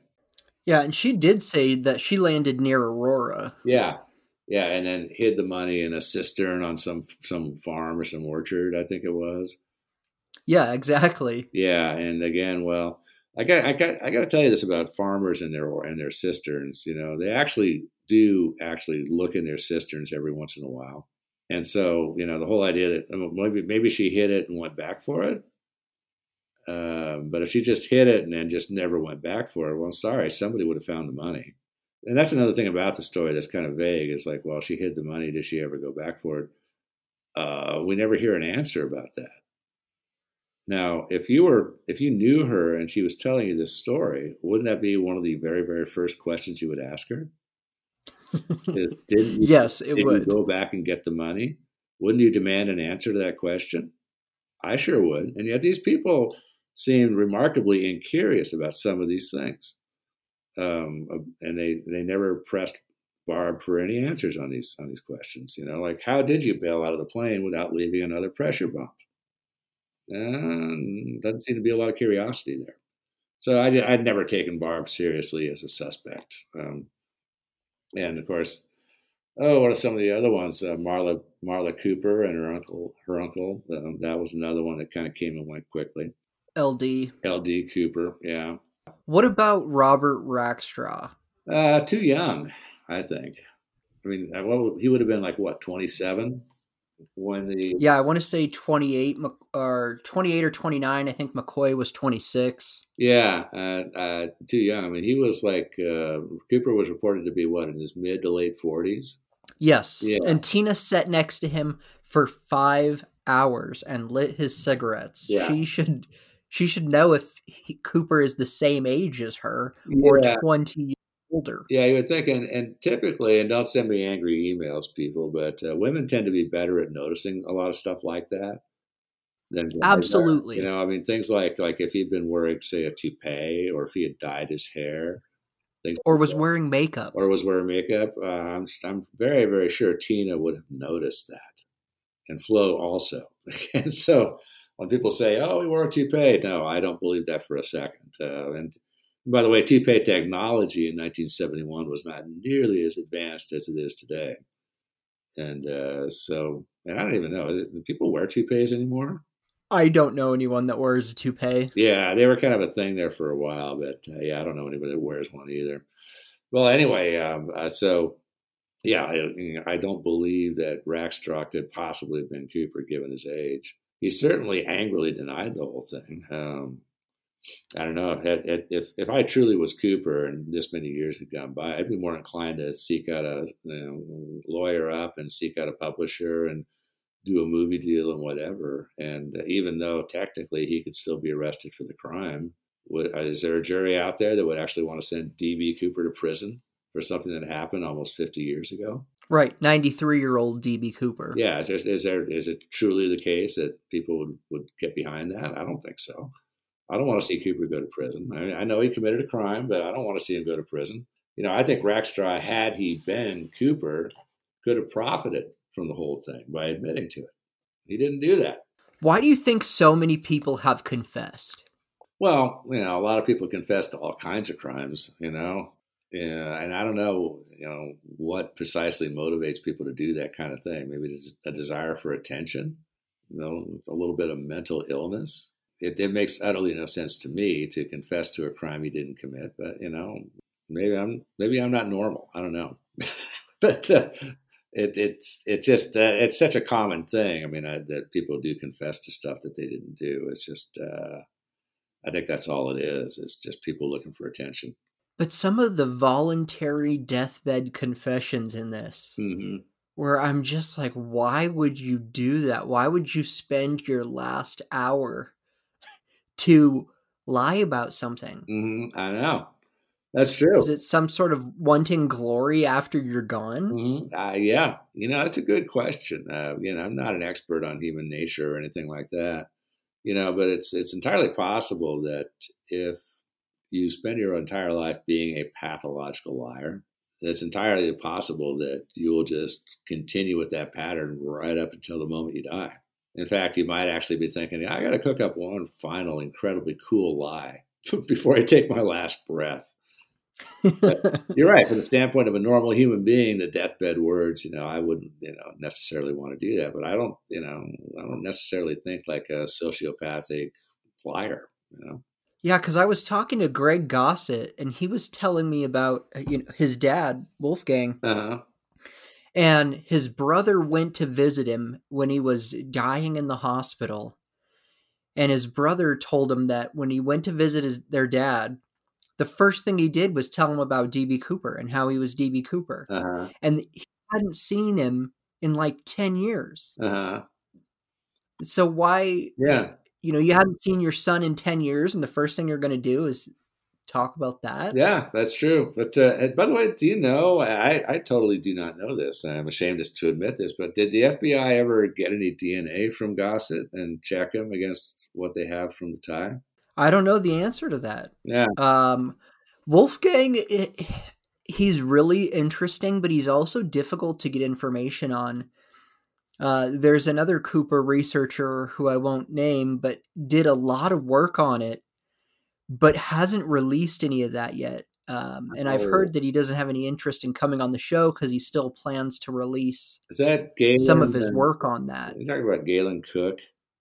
Uh, yes, I am. okay, yeah, yeah. Galen, yeah, Galen is Galen claims to be sitting on top of a lot of information, um, and uh, yeah, I'm dying to see it too. Um, I'm not, I'm not doubting him at all, but I really wish he would just, for Christ's sakes, you know, write your book or something, and let's see what you got, dude. I mean, really, come on, we want to see it. You know, we're dying for, we're dying for anything here. You know, we're desperate, right? Yeah, yeah, we're desperate. Well, Joe, what do you think it would take to solve the DB Cooper case? Um, um, a bit of luck and uh, a lot of manpower. I think that there's there's actually the, yeah, the FBI has added. They've got the of course you've seen the stuff they've got out in the vault. And you've been to the vault, right, on their website? Oh yeah, yeah. Uh, they've got quite a bit of um, quite a bit of stuff out there. It seems to me they've added quite a bit of stuff recently. Have you noticed that? There's more stuff out there than there used to be. I think after they closed the case, they they scanned and added quite a few files to it. Yeah, the latest release I want to say was two weeks ago. Yeah, and so there's like what 46, 46 basically tranches of files out there now. And I think you know originally when I started looking into this whole thing, there were only like seven or nine out there, so it's grown quite a bit. And uh, I'm sure you've looked at some of it. It's frustrating because it's so heavily redacted. And some, oh yeah, some of the documents you don't even know what you're reading. Uh, you can't tell. I mean, it's like they've they've redacted every other word except like and or or. It seems like you know, it's just like oh, you know, it's like it's. I think the only way to do it without totally losing your sanity is, is for maybe some some guys like us should organize an effort to get uh, there's 46 files out there right now that I know of. And uh, what we could do is organize an effort where each volunteer goes through one file and just very carefully, you know, makes notations about what's in there. And, you know, just like the, so this file, for example, covers uh, FBI reports on somebody who was reported to be a possible suspect, and they investigated this suspect, you know, something like, you know, something like that. So that way we could all have an idea of what's in all these files and, and we're not all duplicating efforts by going out there and all of us trying to read those files, which is you know a big undertaking and incredibly frustrating, as again, as I'm sure you're aware. But you know, somewhere in the middle of all that stuff, there might be a nugget of something really truly useful. It's just that I personally, again, I'm not obsessed enough about DB Cooper to actually take the time to go through all that stuff in the in the, the vague hope there might be something useful in there. But a group effort, nah, you know, maybe. Yeah, I, I, mean, I know a lot of people who are going through it. Yeah, um, and and hopefully they're they're doing what I'm talking about and sort of divvying up the files so they're not duplicating their efforts. And that would be nice. Um, that would be nice, but I don't know how much uh, cooperation is going on with that right now. I know exactly. That's the whole thing. Is you know, if you do find that juicy little nugget of evidentiary goodness, are you going to share it with the other Cooperologists? Well, probably not, right? Um, yeah, of course not. But that was that seems to me like some sort of cooperative effort would be helpful. Uh, but probably, like you say, it's human nature being what it is, and I'm the same way if I come across some really juicy little thing, I'm not going to share it with the world. Um, I'm going to see where it goes first. Uh, another thing, you know, like, again, there are some uh, there are some investigatory possibilities I would love to look into, but I don't really have the resources, and I'd like to, if I could somehow get the FBI back on the case, you know, I'd like the FBI to check out the insurance company angle. That's something that I don't have the resources uh, to look into that. I mean, I could certainly look through the files, but there's no way I can compel this insurance company to share its files with me. There, and so there's certain avenues of investigation like that that definitely, well, if I had the manpower and the, and the resources to do it, I could possibly, maybe, eh, maybe, but I just don't have it. I just don't have the, the resources to do that. Let's, let's, let's also not neglect the possibility that Cooper may still be alive and uh, someday very very soon he's going to pass and then we're all going to find out the truth that's true you know and he's been saving that that stack of 20s and his plane ticket and the parachute in his attic uh-huh i uh, and actually i think for a lot of a lot of us out here in cooperland i think that's going to be kind of a a bittersweet day when that happens if it happens and you know we find out who he is yay but it's like uh, it's like well the whole thing's done it's all over. There's there. We're gonna have to find something else to obsess about from now on. We'll, as- yeah, I know exactly what you're talking about. Yeah. I've thought about that a lot. Like when the case is solved, I know how how is that going to feel for everyone? I know. That's, who's going to be happy about it? Who's going to be upset? Uh, who was wrong about everything? Yeah, I think I think there are going to be some some sort of depressed people out there in Cooperland. I really do, and uh, and uh, you know I'll be a little sad too. You know, I uh, you know, but but at the same time, I I haven't really dedicated my life to Cooper, so I think I'm going to be okay. Uh, but if I were these, if I were truly one of these people that's really really devoted like half of my life to this thing, yeah, I don't know, that could be mm, kind of a shattering experience, really especially if it turns out that everything you believed about the case and have been saying about the case for decades is complete BS. you were totally wrong about everything. Oh my God. How's that going to make you feel? Yeah, and you've just spent the last 10 years of your life doing it. I know. I know. I mean, who knows? You know, maybe you're gonna maybe you're gonna drop this episode, and I'm gonna get a letter in the mail from DB Cooper saying you're such a moron. you got you got everything wrong. So, DB, if you're out there, please feel free to call me a moron. Just enclose a twenty dollar bill from the ransom, so I know it's you and not some crank. Right, with a small DNA swab. Yeah, I know. Uh, but uh, he, he probably is dead by now. Especially you know if he really was a heavy smoker, know, he probably is dead. So we probably don't need to worry about that. But I wouldn't totally discount the possibility that he's still alive, and uh, that we'll find out who he was. And who knows? Maybe the FBI will somehow recover those cigarette butts. Maybe they're sitting in a little baggie in that, you know, that gigantic warehouse and at, at the end of Raiders of the Lost Ark where they, they stashed away the Ark at the end of the movie. Yes. Yeah, somewhere in that warehouse, there's there's like a Manila envelope that's got those eight cigarette butts in it, you know, and somebody will stumble across that and it's like, wow, you know, and they'll do a little DNA on it and we'll, and we'll just do some 23andMe action like they've been doing with other criminals and we'll find out who Cooper was. I would say the odds of that happening are, are probably less than the odds of me winning the lottery, but hey, you never know. it could happen. It could happen. Do you plan to cover Cooper at all on your new podcast? the shocking details. You know, I think we might just do that. Well, because I know that my pod, my podcast partner Vince Caldoni is uh, he's he's interested in the in the mystery as well. He's got his own thoughts about about DB Cooper, and so we were thinking about maybe at some point we'll just do an episode where we just sort of sort of sit around and chat about our thoughts about the whole thing. We don't try to start from square one and tell everybody every single thing about the you know maybe we do a 30 second summation of the whole thing you know gets on a plane, has a bomb, hijacks the plane, gets some money, they fly south. He disappears off the plane. That would be our summation of it, and then we'll just spend the rest of the time talking, kind of like you and I are talking right now, uh, you know, about our thoughts about the whole thing. So yeah, I would I would say that uh, there's a very good possibility we'll be talking about it.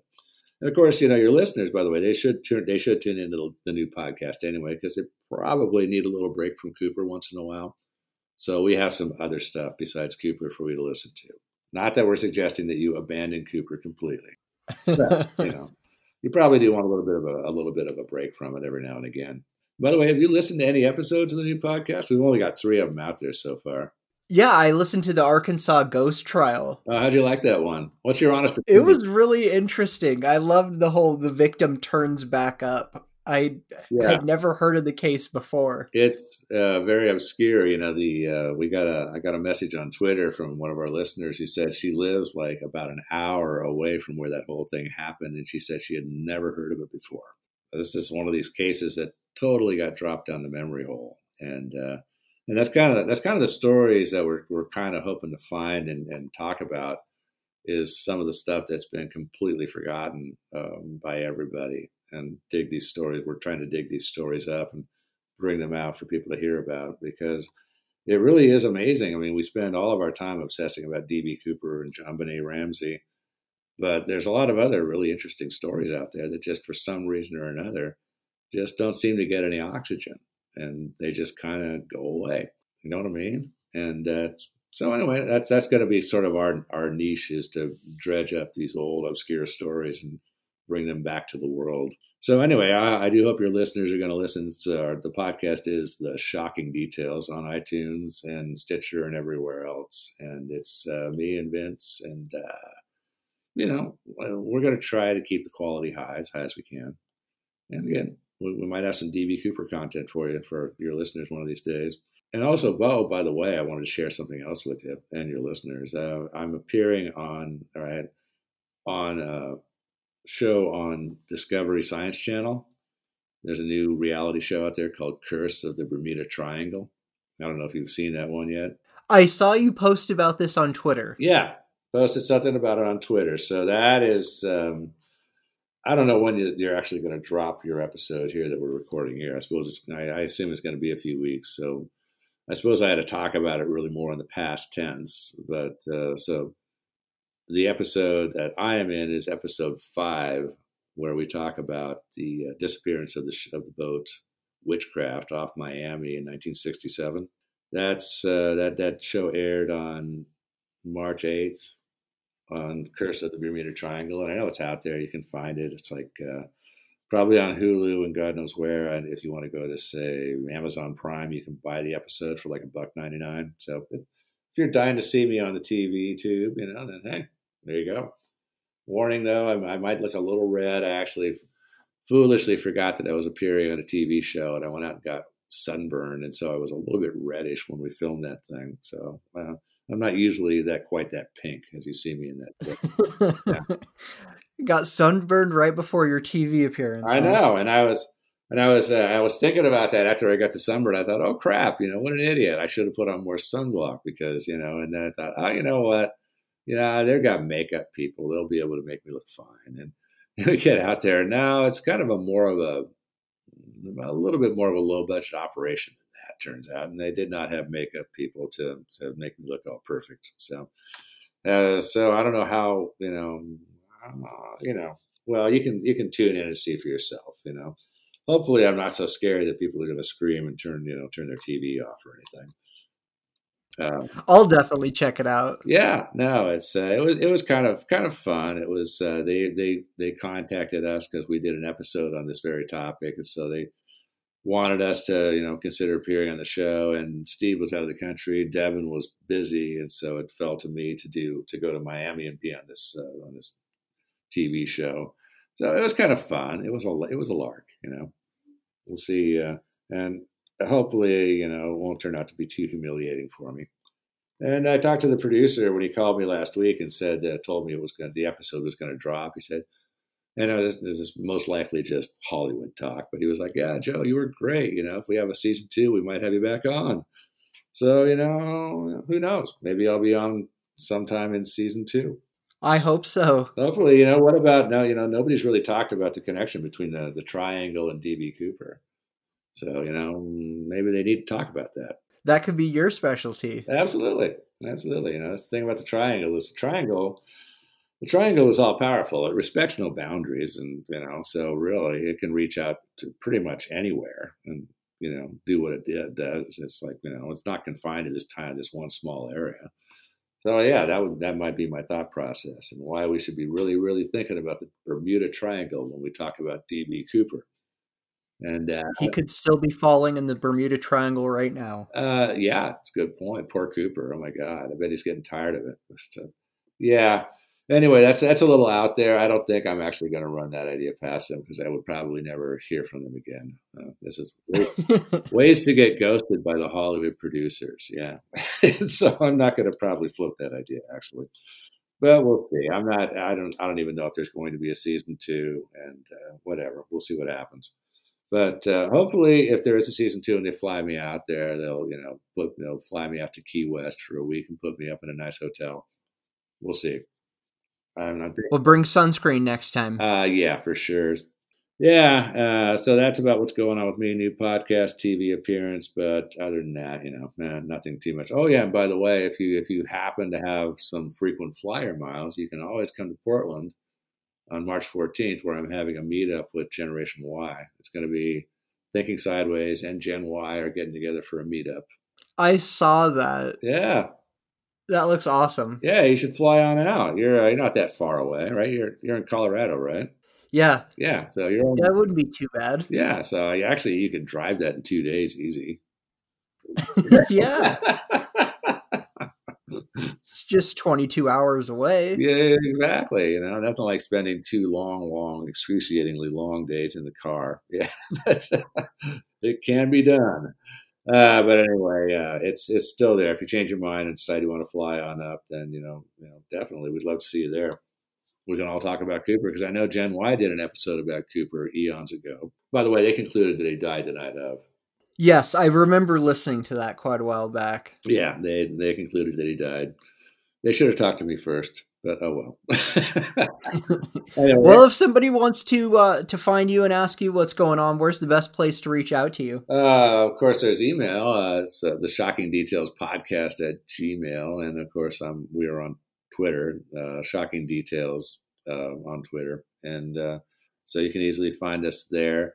We um, we also have uh, we dropped a few episodes in the old Thinking Sideways podcast feed, So if nothing else, you know, if, if you've run out of all options, you've lost all your information, you can always go out to the Thinking Sideways feed, look in there, and then there were several episodes. There were like two episodes in there, plus one little message that I also dropped in there.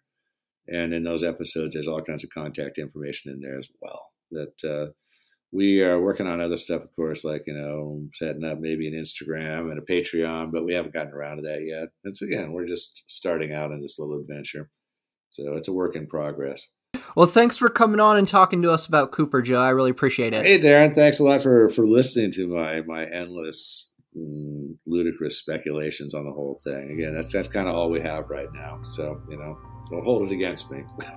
If you have questions or comments for Joe, you can find him on Twitter at Danger Probe, and be sure to check out his new podcast, The Shocking Details. They even have a website too, theshockingdetails.com. Also, if you've never heard Thinking Sideways podcast before, be sure to check it out. It is great. We've got links to it all in the show notes for you. Is there a suspect we haven't covered yet? Or someone you think we should have on the show? Let us know. You can find us on Facebook. We are The Cooper Vortex. Instagram at The Cooper Vortex. On Twitter at DB Cooper Podcast. Or email us dbcooperpodcast at gmail.com. If you enjoyed the show, please leave us a review. Thank you to Joe Swaney for spending his Saturday morning with me. Thank you to Russell Colbert for spending his nights and weekends producing this show. I'm Darren Schaefer, and thank you for listening to the Cooper Vortex.